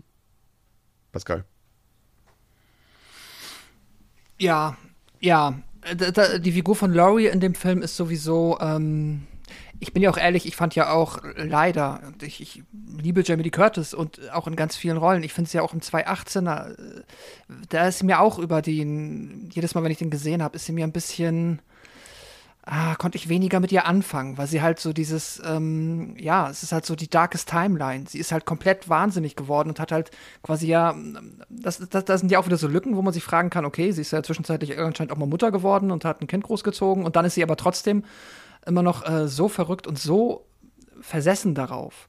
Ähm, dass es halt, ja, hier tatsächlich schon nervig wird. Weil sie halt an dem Moment, wo sie erfährt, dass Michael noch lebt, ja auch die ganze Zeit alle Leute anstachelt und sagt, dass halt, ähm, ja, die werden hierher kommen, der will was von mir. Also es ist fast schon, ich hab, das ist, es klingt böse, aber ich bekomme da fast schon so ein bisschen Fremdscham, wenn dann die Auflösung kommt, weil ich so denke, so, äh, Laurie, halt dich mal nicht für so wichtig. es ist, äh, ich meine, gut, sie kann natürlich denken, dass es so ist, aber ähm, da kann man sich dann auch wieder die Frage stellen, warum denkt sie das eigentlich? Ich meine, klar, äh, sie hat ja, Michael hat ja, bevor er sie getötet hat, erstmal ihre Freundinnen getötet, ja. 78. Das ist alles ein bisschen schwierig. Ich habe auch mittlerweile überlegt, ich glaube, ich hätte nämlich genau das, was du gesagt hast. Man wird nämlich so ein bisschen mit der ähm, Idee äh, geteased, dass halt hier dann doch noch tatsächlich schon so ein ein kleines Aufeinandertreffen kommt. Also wir, ich gehe mal, also wir können glaube ich alle davon ausgehen, dass das dann in ja. Halloween Ends passieren wird, so, das ist klar. Da werden Allison und Laurie und ne, das wird dann passieren. Aber hier, hier gibt es ja schon eine Szene, wo ähm, sie dann auch so eine Notoperation bekommen hat. Und es wäre so einfach gewesen zu sagen, lass mal jetzt einfach Laurie für den Film ein bisschen ausschreiben. So, weißt du, dass sie einfach mal irgendwie nicht im Koma oder halt irgendwie so, ja, in Narkose dann halt die Nacht durchpennen. Und so dass du quasi weißt, Dann wacht sie am nächsten. Morgen auf und so Krankenhaus leer, Michael hat alle weggefegt. Hätte ich, hätte, ich, hätte ich aber geil gefunden, wenn Laurie den Film einfach verpennt. Ja, ja, also es, das wäre, ich weiß schon, das ist dann auch wieder schwer, weil irgendjemand möchte, also man möchte dann schon ein bisschen Jamie Lee Curtis haben, weil sie ja auch offensichtlich ne PR-Material für den Film ist, aus guten Gründen. Aber sie da jetzt immer nur so ein bisschen mal so durch ihr Zimmer stolpern zu lassen und dann einmal so ein bisschen durch die Gänge zu huschen, ist dann halt auch wieder Aber es war halt auch- das Lustige ne? ist- auch so unnötig, wie sie sich Ja. halt diese scheiß Morphium-Spritze in den Arsch Ah, jagt. ja, vor, vor, um genau. dann, mit voller dann durch die Wucht Gänge so. zu hetzen, so voller Ener- Elan, Energie. Äh, und dann muss sie, dann muss sie ja so einen Typ wegschubsen oder rennt in so einen Typ rein. Und nee, schubst sie, sie Das, sah, das sah, eigentlich sah es fast aus, als würde würd er mit Absicht das Knie in ihren Bauch rammen. So sah es im Film aus. Ja. Also Ja. hat er nicht, ah, nee, aber genau, genau, ja, beziehungsweise andersrum, genau. vor allem, das war ja auch ein Arzt. sie, genau, sie knockt ja jemanden aus, aber dadurch, dass sie gerade die OP Genau. frisch hatte, knockt sie das wieder aus und das war's dann auch. Das war ihr großes Aufbäumen in dem Film. Ähm, äh, äh, so, das sind halt drei Minuten und den Rest Mhm. der Zeit, wie gesagt, liegt sie halt im Bett und ist halt bettlägerig und ja, ey, das ist Ich kann es äh, mir halt nur so also- erklären, dass es, dass es eine Anspielung wieder auf den Original Halloween 2 war, wo sie ja auch über weite Teile des Films ans Mhm. Krankenbett gefesselt ist. Das, Im selben Ja. Krankenhaus ja sogar. Also das macht ja irgendwie dann Sinn als Anspielung, aber funktioniert hier im Kontext überhaupt nicht. Und vor allem, Das Ding ist halt, wenn, wenn sie die Zeit genutzt hätten, wenigstens, es geht ja auch wieder, und das, das, sagt- das, damit bewirft uns der Film ja auch wieder, dass es hier wieder um Traumata-Bewältigung geht, um Ja. Schmerz, um Leid, um Tod. Aber der Film schafft das irgendwie nur an ganz wenigen Stellen, das irgendwie auch glaubhaft zu vermitteln. Und da hätten sie, da, da nutzen sie halt dann nur dafür ist Laurie quasi in dem zweiten Teil dabei, um irgendwie noch wieder ein paar, äh, ja, ehrlich gesagt, Nonsens-Monologe zu halten. Ne? Und äh, ansonsten ist sie halt völlig verschenkt. Pascal, du wolltest was sagen? Ja, ja, das Ding ist halt auch, was halt immer so cool an Laurie im 78er war, Laurie war halt smart. Und das hat ja auch so mit dieses Slasher-Trope begründet, dass halt die, die smarte Figur, die smarte Scream Queen halt den Film überleben kann, weil sie ja halt, äh, ne, so, das ist ja ganz elementarer Bestandteil ihrer Figur gewesen. Und im 18er kann ich damit leben, dass sie so auf Konfrontation aus ist. Jetzt nicht, weil sie körperlich überlegen ist, aber weil sie halt A-Team-mäßig ihr Haus so umgebaut hat, dass es halt eine Todesfalle ist. So. Es ergibt ja vollkommen Sinn. Aber jetzt finde ich, ähm, müsste auch eine Laurie, die halt smart ist, so viel, äh, klar hat sie Sorgen um ihre Kinder und um ihre Enkelkinder, aber sie müsste so klug sein, einschätzen zu können, dass sie in dieser Situation mit oder ohne Morphium halt auch nichts mehr ausrichten kann. So. Das ist halt dann so, du bist halt jetzt erstmal raus, werd gesund, so nach Motto. Und ähm, das hilft halt nicht so. Und das ist, und ja, sie ist halt leider, sie ist ein bisschen nervig und sie ist halt auch leider als Figur, macht sie wirklich doofe Sachen. Und kommen wir auch noch zu, ich kann damit leben, wenn in Halloween-Filmen Figuren doofe Sachen machen. So, ich finde auch, der Film spielt damit auf einer gewissen Ebene an vielen Stellen. Zum Beispiel gerade, die, hattest du schon erwähnt, die Szene, wenn der Vater zuerst in das Haus von Michael geht, während äh, Allison und ihr Freund im Auto bleiben, wo halt jeder weiß, dass das dumm ist. Aber es ist halt Ja. offensichtlich, das passiert so oft im Film, dass so eine Figur sagt, ich gehe mal alleine. So. Wir alle, das ist halt ein Trope, das wissen wir, damit spielt der Film. Das, das finde ich witzig, das finde ich okay. Da kann ich voll drüber lachen und voll mitgehen. Ähm, auch wenn es blöd ist. Aber Laurie hättest du ein bisschen smarter schreiben können, finde ich. Ja. Komplett. Ja, und, und auch noch eine Sache mit diesem Rückblick, dass, ähm, äh, dass Michael erschossen werden sollte von Loomis und Hawkins das eben verhindert hat. Das ist halt auch wieder so ein Ding, ne? Also theoretisch eine Kugel 78 hätte alles beenden können. Nee, das ist halt echt der Gag. Das Ding ist, Loomis hat ihn ja schon sechsmal erschossen. Genau, also das, Das darauf, ist wollte ich, darauf wollte ich gerade hinaus. Also natürlich auch nicht Ja. in der Timeline, ne? Klar. Aber rein Doch, jetzt doch. erstmal so. Doch, das ist die letzte Szene vom ersten. Ja. Ach ja, na klar. Da schießt na ihn ja klar. vom Schießt ihn Balkon sechsmal und dann quasi. fällt er runter. Ja, genau, genau. Also da einmal, aber da, überhaupt, der wurde ja so oft auch schon angeschossen, überhaupt. Allein in dem Film jetzt bestimmt auch noch 20 Mal. Ähm, ich denke mir auch die ganze Zeit wieder, oder denken wir an Age 20, auch wenn er nicht zum Kanon gehört. Ne? Aber auf jeden Fall, Michael wurde ja super oft schon beschossen so. Und ich denke mir die ganze Zeit, okay, also so, dieser Rückblick zeigt ja im Endeffekt, hätten die alle mal besser gezielt, nämlich in den Kopf und nicht immer die Brust, dann hätte das Ganze auch, auch schwer längst vorbei sein können. Weißt du, also auch das wieder, diese eine Szene impliziert halt, treff einmal richtig und dann wäre es auch vorbei. Aber nee, alle, egal welcher Waffe, ich wir hatten eben die Szene auch im Auto mit zwei Pistolen. Wenn einer mal 50 zielen würde, wäre der Spuk halt schnell aus. Das impliziert meine, ja diese Szene. Es ist halt ein Film, ne? Das ist halt wie, wir kommen ja später Ja, gleich aufs Ende zu klar. sprechen. Ich sag mal so, äh, äh, Karen hat ja auch die Möglichkeit, ihm gleich äh, ein Messer in in den Schädel zu jagen und sie haut ihn dem halt in den Nacken anstatt in den Schädel. Ne? Also beim Schädel wären wir uns, glaube ich, einig gewesen, dass, dass er da vermutlich wirklich dann abgekratzt wäre. Aber da kommen wir gleich noch zu, das ist doch ganz wichtig. Heben wir uns auf, heben wir uns auf, heben wir uns auf. Wir machen heute so viele, wir heben uns auf Momente. Ich habe alles vergessen, was ich sagen wollte. Nee, bisher haben wir ja alles drin gehabt. Also auch das äh, kommt noch. Aber halt diese Unsterblichkeit von Michael ist nochmal so ein Punkt halt. Die wird ja jetzt gleich wichtig. Ja. Denn, äh, genau. Also im Vorfeld äh, haben sich äh, Tommy und Karen ja darüber verständigt, dass sie Michael nun zur Strecke bringen wollen. Und deshalb war Karen eben auch an Myers Haus und konnte noch verhindern, dass Allison auch noch angegriffen wird von Michael oder getötet wird. Und Karen äh, sticht ihn dann mit der Forke in den Körper und zieht ihm dann die Maske vom Kopf, aber wohlwissend, dass er natürlich jetzt nicht tot ist. Sie ahnt schon, der steht gleich wieder auf und sie rennt dann mit der Maske weg, um Michael anzulocken. Und ähm, ja, eine Straße weiter wartet dann schon der komplette bewaffnete Mob auf den Killer. Man muss an dieser Stelle aber dazu sagen, ich sage bewaffneter Mob, es hat nur Chief Brackett eine Knarre dabei, denn wir sind in Illinois. Wahrscheinlich ist das das am wenigsten waffenliberale, äh, der am wenigsten waffenliberale Bundesstaat in den USA, denn ansonsten hat keiner mehr Schusswaffen dabei. Ähm, und Michael setzt sich dann die Maske wieder auf, wird dann aber anschließend von den wütenden Leuten geschlagen und, und beschossen, wie auf dem Schulhof quasi, äh, wie André das vorhin schon geschildert hat. Und letztlich hat Karen nachdem Michael schon mit mehreren Kugeln im Körper auf dem Boden liegt, sogar die Möglichkeit, ihm, wie gesagt, den finalen Stich zu verpassen. Sie denkt auch, sie hat es getan, aber sie hat halt in den Nacken gestochen. Und währenddessen sehen wir halt, wie Laurie im Krankenhaus äh, einen Vortrag vor Hawkins, da ist ja kein anderer mehr dazu hält, zuhört, ähm, hält, was eben Michael und seinen Fluch ausmacht. Und ähm, ich habe das mal kurz rausgesucht an der Stelle, was sie dort sagt, weil das gar nicht so unwichtig ist. Ähm, nee, habe ich nicht rausgesucht. Ist auch egal. Sie sagt äh, irgendwas mit dem Fluch vom Michael. Sie sagt auf jeden Fall, äh, dass der, wie sagt sie, diese Brute Force reicht nicht aus, um Michael zu besiegen. Genau. Und jeder, jeder Mord, den Michael begeht, macht ihn quasi unsterblicher. Genau, weil die Leute genau. immer mehr Angst haben, so ein bisschen im, im Nightmare on Elm Street-Style und, und ihn quasi dadurch stärker machen, genau. Und ähm, Genau, und sie sagen ihm, dass er eben nicht einfach wie eine menschliche Gestalt zur Strecke gebracht werden kann. Und so ist es dann auch. Michael steht wieder auf und bringt fast wie es bei den Feuerwehrleuten getan hat, bringt einen nach dem anderen aus dem Mob brutal, grausam und schnell um. Fast wie John Wick, würde ich sagen. Und äh, Karen und, und, und Allison bekommen davon nichts mehr mit und sie werden in der Zwischenzeit schon wieder behandelt, sitzen vor dem Haus, von, vor dem Myers Haus. Aber Karen geht dann nochmal, weil sie auch so eine Vision von dem, von dem jungen Michael Myers hat, wie er in dem Zimmer seiner Schwester steht, von Judith. Und sie geht dann nochmal ins Myers Haus, in das alte Zimmer von Judith Myers und sieht dort aus dem Fenster und dann taucht plötzlich Michael Myers quicklebendig wieder auf hinter ihr und ersticht Karen mehrfach und brutal.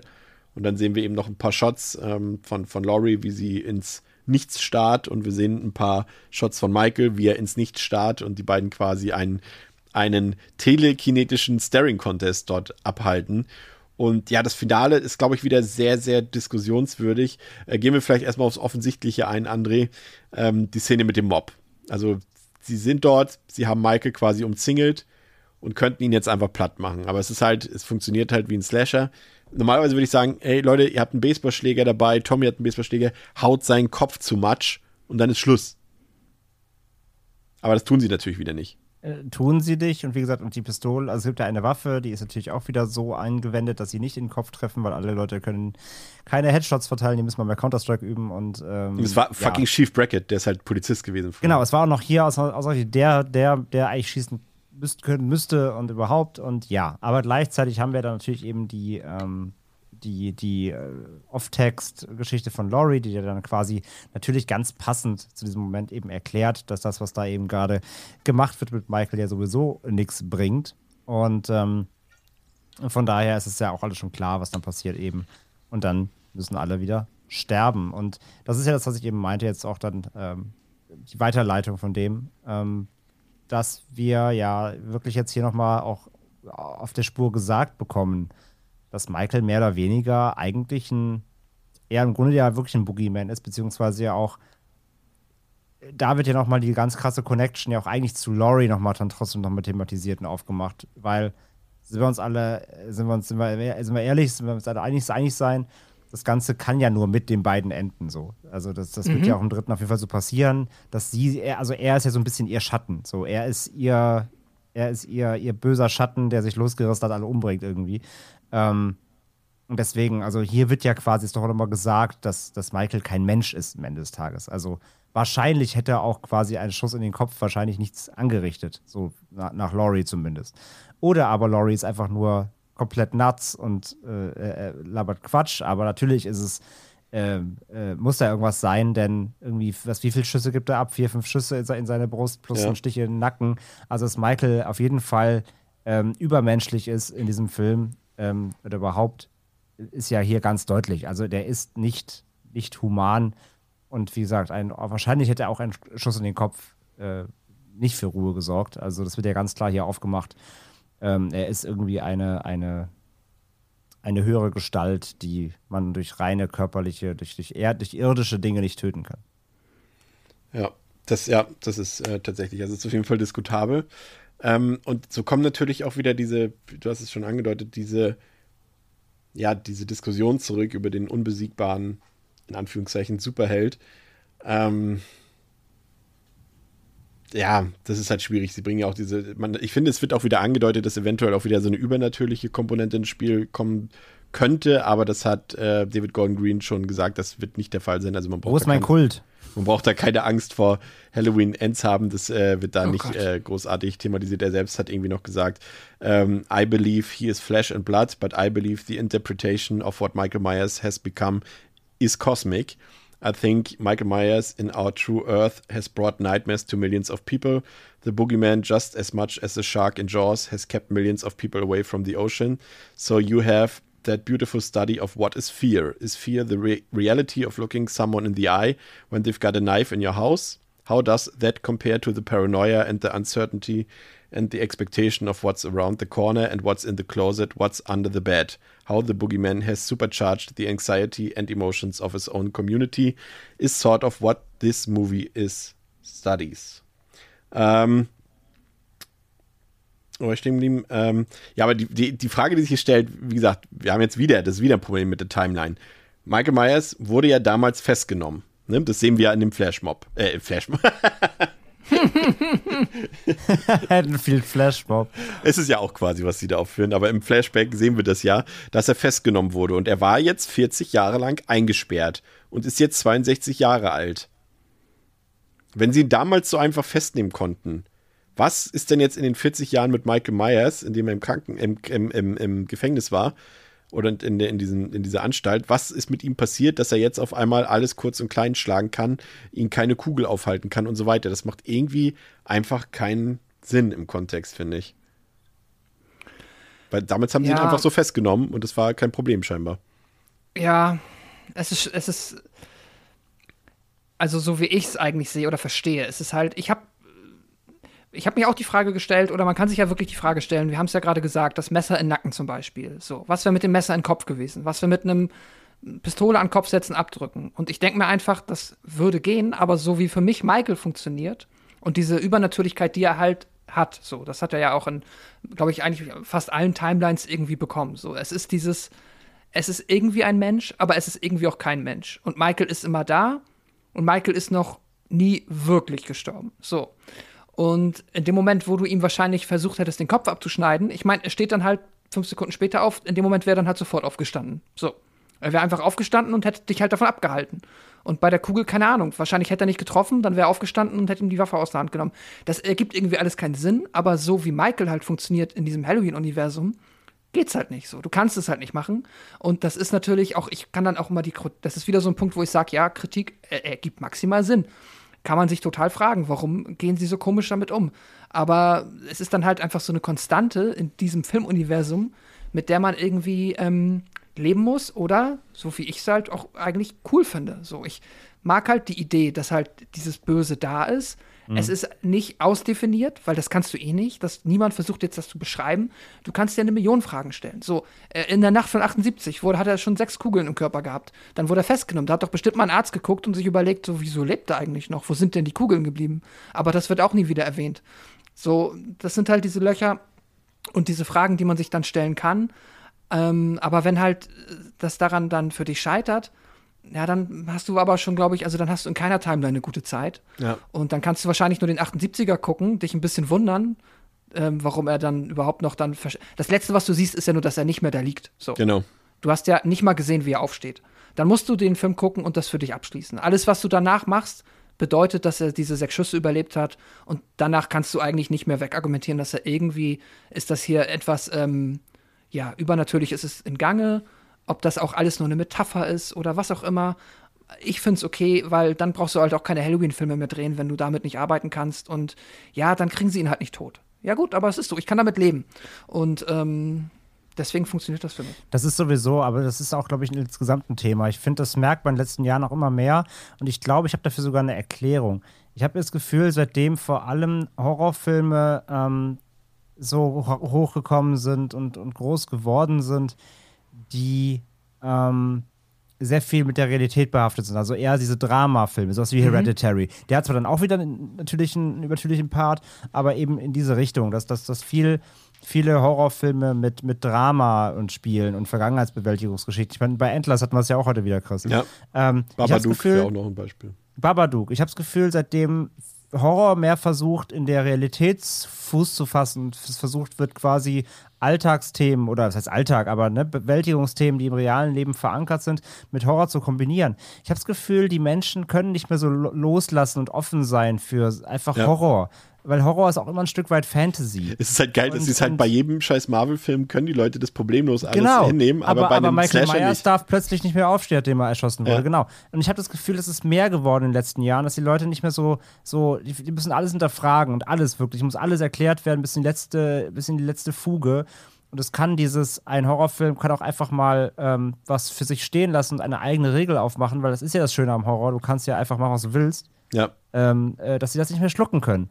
Und das ist, habe ich das Gefühl, das ist gerade auch bei Halloween Kills jetzt wieder sehr stark, dass die Leute da alles zerfasern und ähm, das nicht mehr hinnehmen können, dass es einfach eine ja. eigene Regel ist. Ich meine, wir hatten Jason Universum. im Weltall und da haben auch nicht 20 Leute Essays drüber geschrieben, wie das Mach nicht mal Jason kann. X heute, dann werden auch alle meckern. Glaube ich wirklich. Ja. Es ist die, die, wie haben die Leute vergessen, dass Horror Horror Fantasy ist und das muss nicht alles rational sein. Ja. Ja. Was du halt nicht machen darfst, ist jetzt im Halloween Ends, dass er dann halt einen Schuss ins Herz bekommt und stirbt. Genau, das, das also darfst halt nicht in deiner, darfst nicht deine Regeln brechen, genau. Also darfst nicht genau. in dein, innerhalb deiner, deiner eigenes, des, eines, des eigenen Universums dann ähm, Kontinuitätsfehler machen, zu große, genau, das ist dann einfach doof.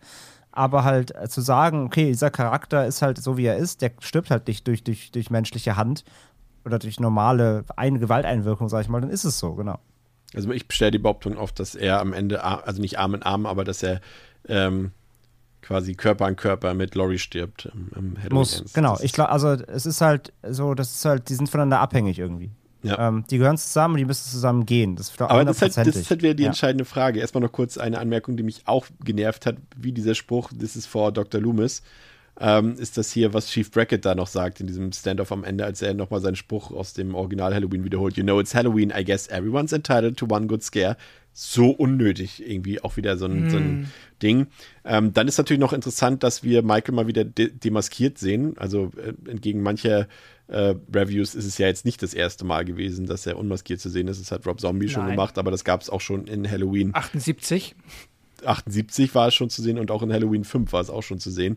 Also das ist jetzt nichts Neues, deswegen brauchen wir jetzt hier, glaube ich, auch nicht großartig darauf eingehen. Und auch hier zeigen sie ihn ja immerhin so, dass man, dass man sieht, dass es eine Castle ist, aber sie machen es so, wie sie äh, Dr. Loomis quasi im Hintergrund gelassen haben in diesem Flashback-Szene. Ähm, so haben sie ihn hier auch so ein bisschen, wie sagt man, ähm, mit so einem Tilt-Shift ja. quasi gemacht, dass er blurry so ein bisschen ist im Hintergrund, man sein Gesicht jetzt nicht vollkommen sieht. Aber nochmal dieser entscheidende Punkt, und das ist für mich tatsächlich der Mittelpunkt von Halloween Kills nur er spielt ihn nicht richtig genug aus. Deswegen hoffe ich, dass er halt in Halloween Ends dann noch eine große Rolle spielt.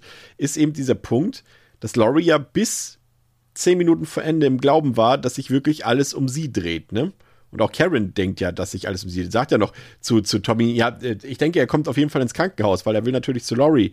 Und das, ja, alle denken, dass Michael deswegen ins Krankenhaus kommt, aber das ist ja am Ende gar nicht der Fall, weil da ja eigentlich nichts ist zwischen den beiden. Wie gesagt, wir wissen jetzt, dass, es, dass, dass Hawkins dazwischen gegriffen hat, sozusagen. Wir wissen, dass die beiden nicht verwandt sind miteinander. Und letztendlich ist der Gedanke, den Laurie ein Leben lang, der, der Laurie ein Leben lang begleitet hat, der ist plötzlich nicht mehr greifbar.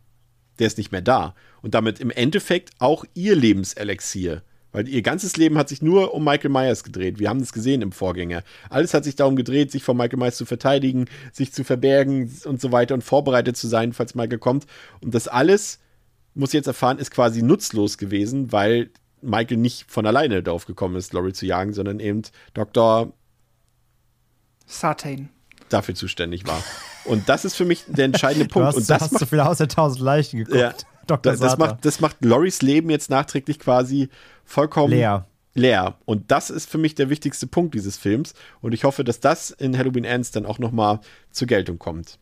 Ja. Ja, mit, mit Sicherheit. Er hat jetzt, ich meine, die Tochter ist gestorben. Es ist, äh, es wird 99 Prozent wird das halt eine Revenge-Nummer und da habe ich. Bock drauf.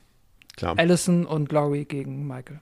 Ja, und halt vor allem auch mit der, das, ist, das meine ich ja auch. Und äh, das hat, das hat unser, unser, unser äh, guter Freund und Kollege äh, Sebastian Seidler von Projektion Podcast Auf den bin ich sauer. äh, auch Den zitieren gesagt. wir Ich jetzt weiß, der mag den Film nicht und das ist ein harter Zwie Zwist zwischen euch.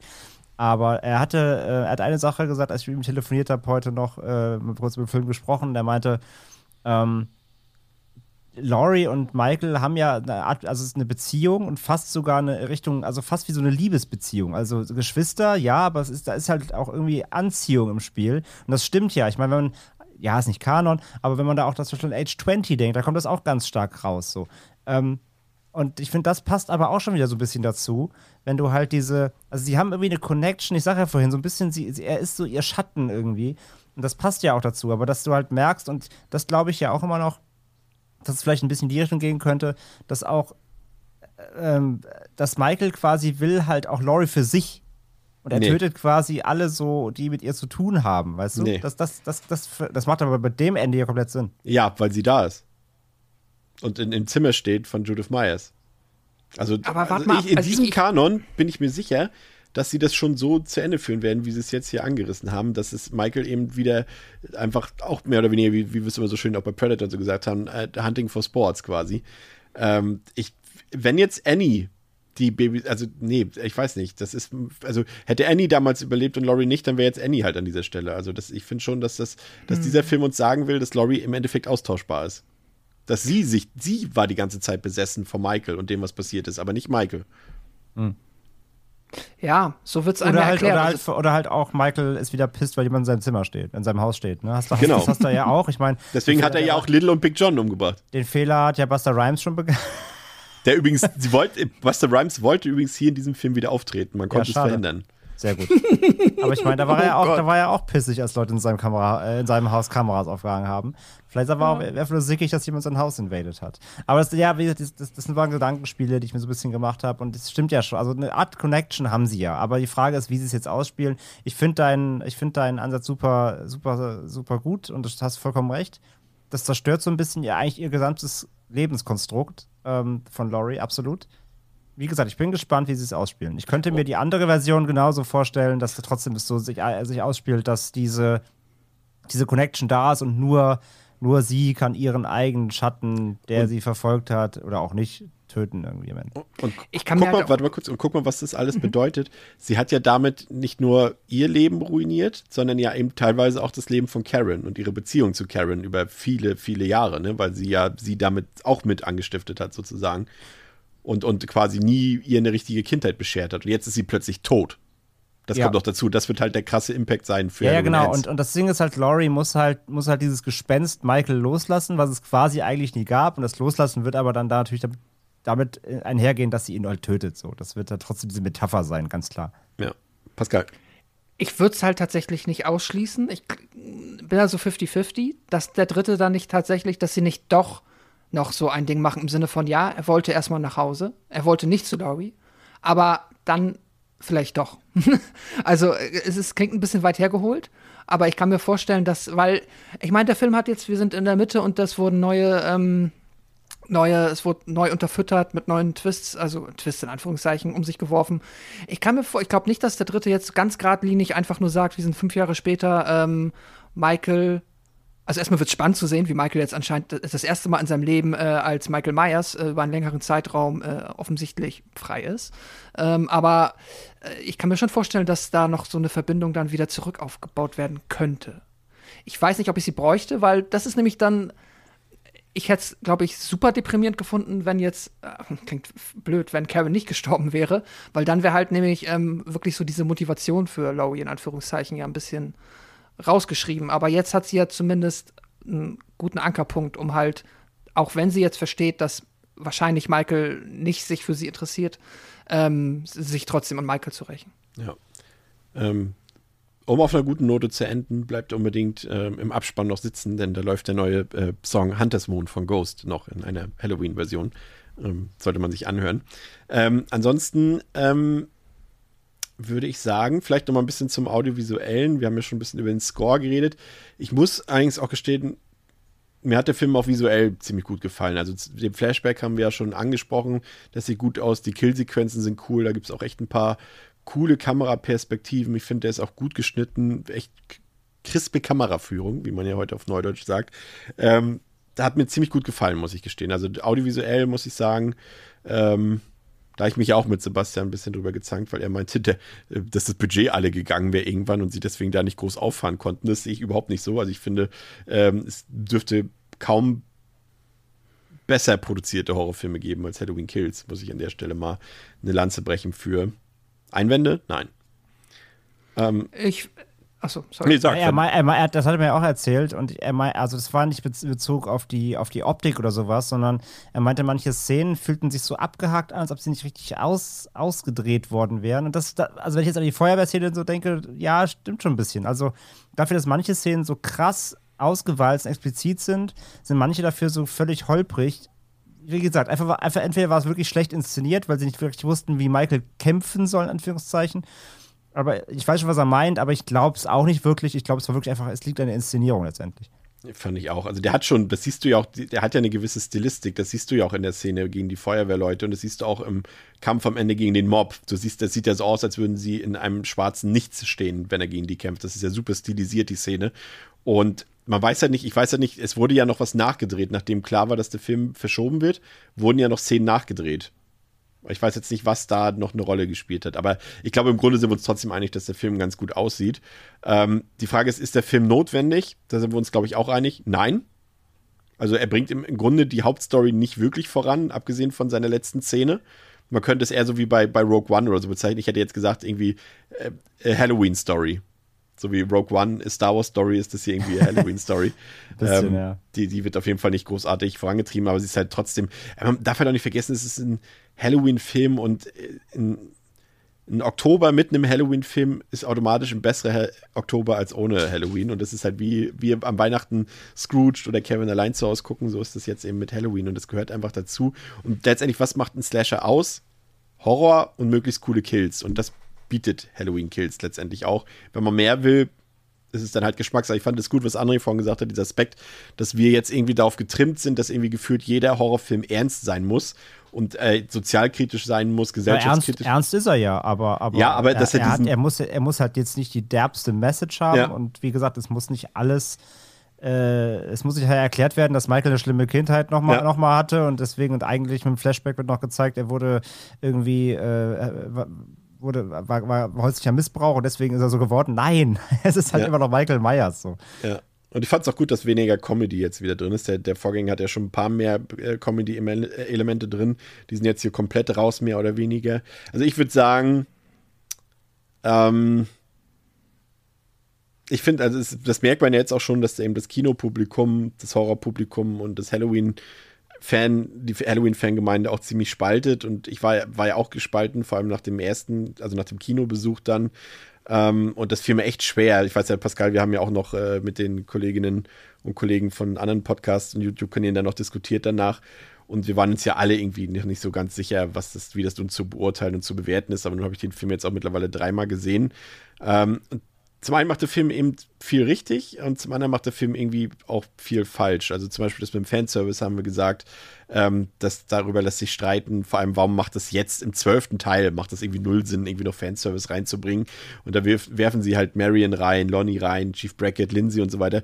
Und die sind halt teilweise einfach nur Kanonenfutter oder sind halt ein Gimmick.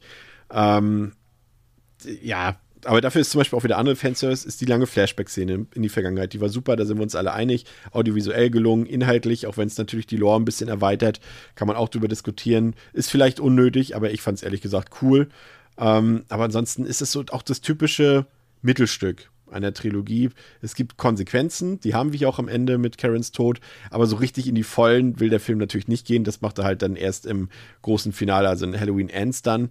Ähm, aber sonst, ich fand es auch gut. Äh, der zeigt sich auch, das muss man ja halt an dieser Stelle auch sagen, 2021 haben wir, der Film schlägt halt politische Themen an, ähm, die eben gemessen daran, dass der Film vor Corona gedreht wurde ähm, und auch vor den, vor den Ausschreitungen am Kapitol wirkt er sehr aktuell. Ähm, der Cast ist sehr divers, ähm, aber es ist halt eben alles nicht besonders subtil dargestellt, das muss man eben auch sagen. Aber es ist halt ein Slasher, das haben wir jetzt halt andere eben gut ausgeführt und da kann man auch einfach mal wieder ein bisschen Spaß mit haben, ohne ich will das nicht rechtfertigen. Natürlich, wenn ein Drehbuch scheiße ist, dann ist ein Drehbuch scheiße. Das ist dann so. Da wird mir André jetzt auch recht geben. Ich glaube er nickt. Ähm, aber man muss da auch nicht alles so bis ins letzte, kleinste Partikelchen da ausdiskutieren und durchgucken. Es ist ein Slasher, es ist Fantasy. Wir haben jetzt schon zigtausend Sachen gesehen, die nicht der Realität entsprechen können. Und das ist dann eben dann auch mal so. Ich fand es so zwiegespalten, wie mit Jamie Lee Curtis umgegangen ist. Einerseits fand ich es gut, dass sie so im Hintergrund ist, weil Pascal hat es auch so gut ausgeführt, weil sie auch im ersten Teil schon so hart an der Grenze war. Ne? Das war halt echt ein bisschen, natürlich ist ihre Traumabewältigung und so weiter, aber sie war auch ein bisschen nervig, fand ich. Und deswegen fand ich es gut, dass sie hier so ein bisschen in den Hintergrund gerät, aber sie ist eben auch fast tatenlos in diesem Film. Ähm, beim ersten Mal gucken fand ich den auch erstaunlich deprimierend und traurig, den Film. Hat auch nicht so, fand nicht so, und das meine ich jetzt ohne Wertung, nicht so richtig viel Spaß kam da auf weil er eben schon sehr düster ist und er zeigt auch viel Leid. Der zeigt auch so, auch so im beiläufigen Szene. Ihr könnt euch erinnern an den einen Typen, an den einen Jungen, an den einen Freund von Allison, der da ja aufgespießt wird an dem Zaun, äh, der ja. hier mhm. nochmal auftaucht, quasi nur als Leiche sozusagen. Und die Mutter sieht ihn dann nur und wie, wie der, wie der das Krankenhauspersonal da umging. Ja, ich suche meinen Sohn und der muss hier eingeliefert sein. Ja, entschuldigen Sie bitte, ich kann Ihnen jetzt nicht sagen, ob der tot ist oder nicht, so, weißt du, und dann muss sie das selber nachher sehen. Und so eine Sachen, der zeigt auch schon viel Leid, wenn auch nur für, für ein paar Sekundenbruchteile und so weiter. Und ähm, das wirkt sich auch oft aufs Gucken aus, finde ich. Aber die größten Stärken sind für mich audiovisueller Natur. Der Score ist unfassbar gut, bockenstark, atmosphärisch ist er wieder auf sehr hohem Niveau. Ich finde auch, dass der auch so, wie gesagt, krasse Kameraarbeit hat. Die Lichtquellen werden richtig gut genutzt, wie beim Vorgänger. Man darf auch nicht vergessen, der ganze Film spielt bei Nacht. Ne? Hat man jetzt auch nicht so viele Filme, die das haben. Ähm, in einer sehr, sehr, in einer sehr, The Longest Nacht. Night. Ne? The Long Halloween, sagt man, glaube ich, bei Batman. Ähm, ja, Effektarbeit ist super, Special Effects sind super. Michael ist klasse, agiert so brutal wie nie. Und die, die Kills, das ist alles, die ganze Art und Weise ist halt wieder sehr schäbig, sehr roh und auch wieder so hart. Jetzt nicht so krass wie bei Rob Zombie, aber schon dicht dran. Und er hat auch definitiv für mich die brutalsten Einzelkills zu bieten. Also Michael darf sich wirklich austoben und dabei gibt es auch keine Ironie. Ähm, und das Ganze ist für mich gut und eindrucksvoll in Szene gesetzt, vor allem eben Michael selbst. Und er wirkt halt hier wieder wie so ein unaufhaltsames Tier und ihm kann sich keiner in den Weg stellen und das funktioniert für mich am besten. Dann habe ich Ehrfurcht vor ihm, habe auch Angst vor ihm und so muss das Ganze funktionieren. Und ja, ich sage nur Evil Dies Tonight. Dreieinhalb von fünf. André. Ja, Evil Dies Tonight. Mein Lieblings-Evil Dies Tonight-Moment ist übrigens der, wo ähm, wo der Chief dann im Krankenhaus, kurz bevor dann der Mob äh, loszieht, um den falschen Michael zu jagen, ähm, muss er einmal kurz rausgehen, weil er gerufen wird. Und kurz bevor er noch die Tür rausgeht, schreit er nochmal nach hinten so, Evil Dice Tonight übrigens so. Ja. das ist alles so, oh Gott. Also das war ein bisschen cringe, muss ich sagen. Ähm, das, das, das war ein bisschen unnötig, dieses Rumgeblöke, aber gut. Ähm, ja, Halloween Kills. Also, Chris hat schon sehr viel angesprochen, das ich jetzt auch nicht wiederholen werde. Ich mache es im Schnelldurchlauf. Äh, ist der Film unbedingt nötig? Nein. Hätte, hätte ein äh, zweiter und also hätte Halloween Ends einfach direkt jetzt kommen können und hätte das alles in einen Film irgendwie packen können? Ich glaube schon. Ähm, natürlich ist es ein Produkt des Erfolges des 2018ers einfach und ähm, sie haben es ja dann wissentlich gestreckt und es sollten ja auch eigentlich ursprünglich zwei Filme werden. Von daher muss ich sagen, Halloween Kills versagt für mich schon auf der narrativen Ebene ziemlich. Also ich finde, er erzählt halt zu wenig. Die Sachen, die er aufmachen will, macht er zu holprig und ähm, spielt sie einfach auch nicht aus. Diese ganze Mob-Thematik, wie gesagt, ich mag diese, ähm, das, jetzt kommt mal das, jetzt kommt mal das Dorf oder die Stadt, nennen wir sie mal Stadt Haddonfield, äh, jetzt kommt mal die Stadt zu Wort quasi und dieses, ähm, eine Stadt lehnt sich auf gegen böse Dinge, die dort passiert sind. Aber wir haben ja gesagt, aus welchen Gründen das irgendwie wenig Sinn macht in dieser Timeline, weil die Stadt eigentlich gar nicht so richtig traumatisiert sein dürfte, weil Ja. die, Stadt, die Stadt hat nicht zwölf Filme durchlebt, sondern eigentlich nur einen äh, und eine Tat und nicht, äh, nicht hunderte Morde, sondern drei, wenn es hochkommt.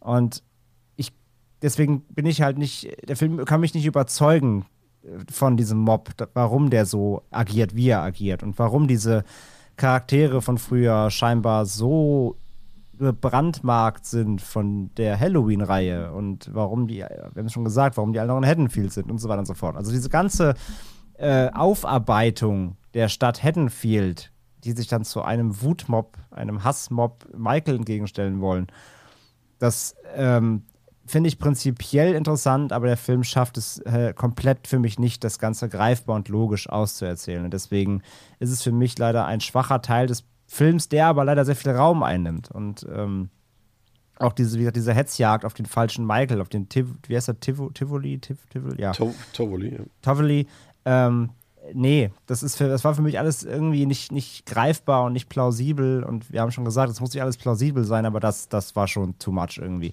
Und dafür, dass es im Film, wie gesagt, so viel Raum einnimmt. Echt schade. Ähm, auch, dass das quasi Laurie so ein bisschen rausgenommen wird oder überhaupt die Strolls im Film lange Zeit gar nicht wirklich viel machen, fand ich jetzt nicht so schlimm, weil der Film dafür eben sehr viele neue Charaktere reinwirft. Und das wiederum funktioniert auch, wie gesagt, falsche Fährte. Du denkst erst ein bisschen, okay, wir haben vielleicht eine neue Konstellation für den Film jetzt, die dann aber eben durch Michael sehr, sehr schnell wieder nach und nach aus dem Film rausgenommen werden. Und ja, am Ende des, des Tages macht Halloween Kills halt das richtig, was der Name sagt. Also Halloween Kills als Name, besser hätte man den Film halt wirklich einfach auch nicht benennen können, weil ähm, der Film punktet halt wirklich einzig allein auf der Slasher-Ebene. Da aber eben sehr solide. Also als reiner Slasher mit einem, mit einem wirklich fiesen Antagonisten, nämlich Michael, der ja wirklich Schlacht, schlachtermäßig wie nie durch den Film durchwartet und einfach alles kalt macht auf sehr bestialische Weise mit harten, guten Effekten und wirklich auch keiner Überhöhung, sondern einfach harten Kills. Ähm, so, also als Slasher-Fan geht mir das Herz halt auf. So. Also mehr habe mehr hab ich da auf der Slasher-Ebene auch gar nicht erwartet. So. Und das, das gibt er mir. Wie gesagt, gibt hier ungelenke, Anführungszeichen, Kampfszenen. Ähm, ich erwarte jetzt nicht, dass, Ma dass Michael Myers plötzlich äh, IQ-weiß wird und hier irgendwelche Dropkicks verteilt. Aber es war teilweise, die hat ein bisschen ungelenkt, wenn da Leute mit Waffen stehen und eben dieses typische, ne, einer nach dem anderen und so. Aber ja, letzten Endes geschenkt. So, ich habe trotzdem Slasher-mäßig das bekommen, was ich von dem Film erwartet habe. Oder nicht, ich habe es ich ja nicht mehr erwartet. Er hat meine Erwartungen eher übertroffen, weil er nach dem 218er, der ja gar nicht so hart war und der, der eher verhalten war, was die Kills angeht, was ja auch zum Halloween-Kanon so ein bisschen passt. Ich meine, Michael, wenn wir jetzt an den ersten denken, ähm, die Halloween-Reihe hat es nie durch großes Gekröse äh, äh, bestochen. Ähm, dass er hier so drastisch wird und ja, ich habe auch schon viele Anfragen im Vorfeld bekommen, nachdem ich den Film über Letterbox gelockt habe. Hey, ist er denn härter als, als die Zombies, also als, als, als, die, als die Rob Zombie Halloweens? Anders. Rob Zombie inszeniert halt einfach äh, schroffer und da, sein Michael ist halt noch viel poltriger und der ist halt einfach so eine, so eine, so eine, so eine Dampfwalze.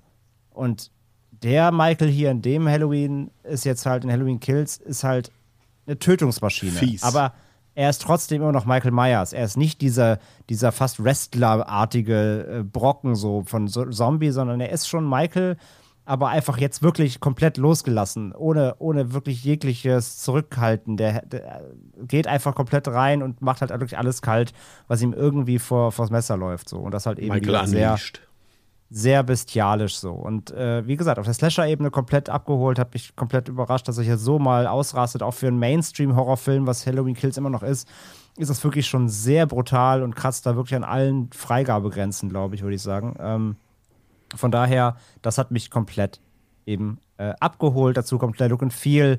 Ich fand den optisch gut, ich fand den st relativ stilsicher. Äh, die Flashbacks, wie gesagt, habe ich die haben müssen. Nicht unbedingt. Haben sie mir was kaputt gemacht? Eigentlich nicht. Ähm, äh, haben sie groß was hinzugefügt, was jetzt wichtig ist? Auch nicht unbedingt. So, von daher, mit dem, mit, mit, dem bin ich ein bisschen emotionslos gegenüberstehen. Ich fand sie gut gemacht optisch, so das hat mich wieder sehr, sehr beeindruckt. Ähm, aber sie müssen jetzt auch nicht unbedingt sein, aber sie haben auch keinem wehgetan. Und von daher so, ähm, wie gesagt, narrativ äh, ist der Film nicht nötig.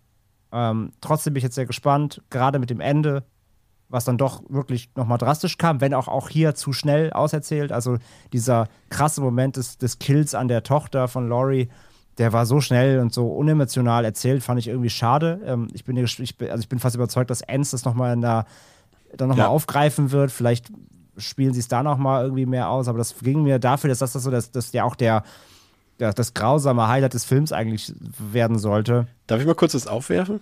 Ja. Noch an dieser Stelle. Es war ja auch ein bisschen weird, ne? Dass Michael plötzlich hinter ihr stand. Mhm. Wer weiß, ob das überhaupt passiert ist, was wir da gesehen haben. Vielleicht war es das Morphium. vielleicht, hat, vielleicht, hat vielleicht war das Loris Vision einfach vielleicht nur. Vielleicht hat Loris Morphium im Arsch einmal gekickt und ja. vielleicht, weiß man nicht. Aber wenn es das Ende gewesen sein sollte und es war real, dann war es fast ein bisschen unspektakulär, leider. Also ja, alles, was narrativ passiert, irgendwie war leider holprig erzählt und wie gesagt, ich glaube, ein knackiger Zweiteiler hätte das dem Ganzen vielleicht besser getan. Nichtsdestotrotz, ich finde Halloween Kills als Film für sich trotzdem solide. Ich gebe ihm drei von fünf. Ich habe zum Vergleich, ich habe 2018er dreieinhalb gegeben. Ich fand ihn ja auch nicht perfekt, aber der war sehr gut. Ich finde Halloween Kills, wie gesagt, auf der ganzen Slasher, der Slasher-Part ist fantastisch für mich. Oder sehr gut, sagen wir mal sehr gut. Es gibt ja auch ein Herz so. Ich war Slasher-mäßig abgeholt. Alles, was narrativ passiert, so storytechnisch, ist leider wirklich nicht ganz das Gelbe vom Mai. Drei von fünf. Pascal. Ja. Ähm, genau, also, was soll ich jetzt dazu sagen? Ich überlege gerade, also auf der narrativen Ebene kann ich ähm, nicht widersprechen. Das ist tatsächlich, ja, ich sage ich mal holprig. Die Frage ist halt natürlich, wie viel Narration oder wie viel Geschichte erwarte ich von dem Halloween? Aber das ist dann eh nochmal die Frage, was erwarte ich jetzt von dem 13. Halloween-Film irgendwie? Was will er mir erzählen? Oder will er mir noch irgendwie mehr erzählen, als ähm, ich es jetzt für einen Slasher irgendwie als nötig empfinden würde? Und deshalb sehe ich halt tatsächlich oder erwarte ich oder hoffe ich und wünsche ich mir halt tatsächlich, dass ein Halloween-Film die Stärken des Originals irgendwie schafft auszuspielen gleichzeitig ein guter Slasher zu sein. Und naja, klar, also eine, eine, Geschichte in Anführungszeichen, ja, die sollte dann, gerade wenn du jetzt so eine Trilogie aufmachst und wenn du halt natürlich irgendwie jetzt auch wieder Laurie in den Mittelpunkt stellst, brauchst die natürlich. Ist aber für mich auch der Schwachpunkt des Films. Und vor allem, es ist es halt leider, ich, ich finde es legitim, das in der Mitte zu machen mit dieser Mob ähm, lyncht den falschen Thematik, da auch diese Moral mit reinzubringen. Aber ich hätte es hier nicht gebraucht und ich hätte es wahrscheinlich auch sogar besser gefunden, wenn man das weggelassen hätte und sich da was anderes ausgedacht hätte, was man in der Zeit hätte machen können. So, das muss jetzt nicht, also ich finde auch, Michael ist einer, der, und der ist schon, der hat schon sehr viel Killzeit in diesem Film. Aber Michael Myers ist auch eine Figur, die funktioniert in Dosen immer besser. Die funktioniert ganz gut, wenn du immer wieder zwischendurch dann auch deine Zeit zum Durchatmen hast. Und das hast du natürlich in dem Film, auch gerade durch diesen Mittelpart. Aber da hätte ich mir dann einfach was anderes drin gewünscht. Das ist halt so, glaube ich, mein größter Kritikpunkt. Ansonsten, audiovisuell habe ich nichts auszusetzen. Ich finde, er sieht äh, gut aus. Ich finde, der hat auch wirklich sehr, sehr, sehr gute Momente. Gerade halt ähm, ja, in der Szene mit den Feuerwehrmenschen und äh, auch ansonsten. Ich habe manchmal zwischenzeitlich das Gefühl gehabt, ich hätte noch ein bisschen mehr, also jetzt Halloween, der Feiertag, Halloween, ähm, Setting hier und da ganz gerne gehabt, weil es ist ja immer noch die Nacht von Halloween. In der Bar am Anfang hast du das ganz gut, da sind ja auch alle Menschen verkleidet. Später relativiert sich das, da hat der 218er tatsächlich noch ein bisschen mehr gemacht, aber das ist dann auch wieder mit dieser Zeit. Ich, das ist ja, also, um welche Uhrzeit irgendwie hier wann was spielt, wird einem ja hoffentlich auch aus, also wird einem wahrscheinlich aus guten Gründen auch nicht versucht zu erklären. Ähm, naja, das ist, glaube ich, so der einzige Punkt, wo ich ein bisschen, ähm, ja, mir fast noch mehr erwünscht hätte. Ansonsten, ja, ich kann mir mittlerweile auch tatsächlich vorstellen, dass halt, ich habe ja auch schon beim 218er Diskussion geführt mit Menschen, die gesagt haben, weil ich fand den damals wirklich ziemlich gut. Und ich habe den auch hier und da erwähnt, so das war schon so einer der besseren, also einer meiner liebsten Filme aus dem Jahr ähm, gerade aus dem Genrebereich, sag ich mal. Ähm, und viele Menschen fanden ihn halt fürchterlich. Und ich glaube tatsächlich, dass man auch einfach noch mal anders auf diese neuen Halloween-Filme blickt, wenn man dann auch mal durch das Tal der Tränen der ganzen Sequels von Freitag, Halloween und all den anderen reingegangen ist, wo man halt wirklich auch so viel Leid ertragen hat, in Anführungszeichen. Nicht, dass da nicht auch gute Filme bei waren, aber auch sich mit Halloween Resurrection so einen Quatsch angucken musste. dass sich das hier natürlich dann halt im Vergleich, ja, es ist einem das Herz aufgeht. Und das tut es bei mir auch dann tatsächlich noch bei Halloween Kills. Ich finde den halt als Slasher fantastisch. Da, und, kannst, da kannst du mal reingrätschen, sorry Pascal. Ja. Guter Punkt eigentlich, fällt mir auch gerade noch so ein. Vielleicht auch bei vielen Leuten, die den Kills jetzt wirklich so schlecht finden, vielleicht haben die auch die, die Untiefen mit 5, 6 und so gar nicht, gar nicht gesehen. Also von, vielleicht haben die nur den ersten Halloween gesehen oder so. Also das ist nur mal als Wild ja. Guess. Weil dann, also wenn du schon weißt, was für Abgründe schon gesteckt hat, die Reihe, dann bist du vielleicht echt auch bei Kills dann umso, umso euphorischer, weil es einfach besser gemacht ist. Auch das vielleicht so ein Punkt. Vielleicht haben sie die Abgründe noch gar nicht gesehen, so wie wir. ja, vielleicht ist das ein Grund. Und man muss auch zugeben, es gibt, wir haben ja wirklich gerade eigentlich eine coole Zeit für den Horrorfilm. Und wenn dann natürlich auch so im Mainstream-Bereich viele Menschen halt dann wirklich jetzt den nur mit den richtig guten, richtig, richtig guten Filmen vergleichen, dann fällt er halt auch vielleicht ab und ist dann wirkt eher wie negativ. Wenn ich den jetzt halt so im Halloween-Kontext, spielt er für mich, für mich persönlich im vorderen Drittel mit auf jeden Fall. Und deswegen, ich finde, also die Figur Michael funktioniert, die Ehrfurcht ist da, die Angst ist da. Ich liebe es, wie sie es geschafft haben. Wir haben es hier das Pärchen, wir haben die beiden Johns, groß und klein. Die, man bekommt die nur kurz etabliert und ich finde die charismatisch und das ist etwas, was so vielen Horror- und Slasher-Filmen abgeht, dir Figuren zu servieren, die dir innerhalb von kurzer Zeit charismatisch genug werden, als dass du mitfieberst. Und das klingt so trivial, aber ich glaube, das ist super schwierig, weil nur so kann ich mir erklären, dass es halt in äh, ganz, ganz vielen Filmen überhaupt nicht funktioniert und hier funktioniert es richtig gut. Und das mag ich. Ich habe da richtig, ich fand die beiden Johns cool und dann sind die gestorben, ja gut. Äh, das ist dann halt, ja, das ist halt, so spielt der Film halt mit mir und das funktioniert dann richtig gut. Und da bekomme ich Angst, da fieber ich mit und ähm, ja, ziehe daraus meine Unterhaltung. Das ist klasse. Ich mag auch, dass der Film, also bei den ganzen Fanservice-Sachen habe ich auch meine Probleme. Ich finde es grundsätzlich cool. Manche Sachen mag ich, manches ist mir zu viel. Die Maske aus Halloween 3 ist mir auch zu viel. Dass der Film aber trotzdem, und äh, kann man vielleicht drüber streiten, ich bin 100% davon überzeugt, dass das ganz viel Augenzwinkern ist, dass er dieses Trope, äh, unter anderem mit dem ich gehe alleine irgendwo hin und diese klassischen Horrorfilm-Tropes, dass er die hier so ausspielt, dass man sich natürlich fragen kann, warum die Figuren das machen. Aber es wirkt halt so offensichtlich, dass es für mich halt eindeutig ein Beweis ist, dass es halt, das ist halt self-aware so und vielleicht ist es dann äh, aus der Sicht einiger Menschen dann nicht mehr zeitgemäß. Ich finde, es passt perfekt, weil das gehört für mich einfach zu der Filmreihe dazu. Und, ähm, und auch zu diesem Subgenre des Horrorfilms. Und deswegen mag ich das. Und ja, ich bin am Ende äh, bei dreieinhalb von fünf Sternen. Ich glaube, ich bin mal gespannt, wie sich das äh, nachher in der Trilogie anfühlt. Im Moment fand ich den 218er hat sich für mich noch ein bisschen, bisschen stärker angefühlt weil er sich auch in dem Moment einfach wahrscheinlich noch frischer angefühlt hat. Aber ich mag Halloween Kills auch noch sehr. Und das Letzte, was ich noch sagen wollte, ich muss sagen, ja, Chris, ich finde auch, der ist auf jeden Fall sehr viel weniger komödiantisch als der 18er. Ich finde aber immer noch, also auch für, ein, ähm, für einen Film, der so düstere und ernste Momente hat, ist immer noch eine ganze Menge trockener Humor drin versteckt. Also es sind manchmal nur so die kleinen Sprüche hier und da. Es sind John und Little John. Es ist so blöder, ne? Es ist, also, ich nehme an, jeder hat den Film gesehen und weiß jetzt auch, ne? Little John ist groß, Big John ist klein. So, es ist vielleicht jetzt auch nicht der intelligenteste Humor, aber mich nee. unterhält das über so einen Film. Ja, aber mich amüsiert das dann. Ich finde das irgendwie charismatisch, ich finde das witzig. So. an dieser Stelle, halt so warte. Diese kleinen Gags. Little ja? John und, und Big John, an dieser Stelle gebe ich auch nochmal die Aufgabe auf. Es gibt ähm, eine Szene, das ist, ähm, als Tommy gerade auf den Straßen Haddonfields unterwegs ist und an so einer Tankstelle äh, Leute für die, für die Bürgerwehr quasi mobilisieren will. Da sitzt im Hintergrund so ein Mann auf einer Bank und quasi der Rücken der Bank ist scheinbar irgendeine Plakatwerbung für Little John und Big John. Und die beiden sehen da so aus wie Wedding Planner, aber ich bin mir da nicht sicher. Falls es jemand irgendwie nochmal genauer äh, beobachten kann und, äh, und das herausfindet, für was das jetzt Werbung war. Vielleicht haben sie auch nur ihren Hochzeitstag oder so dort plakatiert in der ganzen Stadt. Ich weiß es nicht, aber das wäre mal interessant. Ja, zurück zu dir. Ja, alles gut. Genau, ja. Es sind so Kleinigkeiten. Ich finde, der Film hat schon seinen Humor. So, es gibt die Momente hier und da und da finde ich den eigentlich ganz gut. Hat mir gut gefallen auf der Ebene auch, ja. Ja, genau. Ähm, und ich glaube, das war's. Ich hoffe, ich habe nichts vergessen, aber nee, ich glaube, insgesamt haben wir auf jeden Fall alles erwähnt, was wichtig ist. Ja, dreieinhalb von fünf. Wunderbar. Wir hoffen, dass ihr euch den Film im Kino angesehen habt, wenn ihr diesen Podcast hört. Und falls ihr ihn trotzdem schon gehört habt, obwohl ihr den Film noch nicht gesehen habt und jetzt Bock habt, guckt ihn doch bitte im Kino. Ähm, und ansonsten soll es für heute gewesen sein. Ihr kennt eure Aufträge für unsere 200. Episode.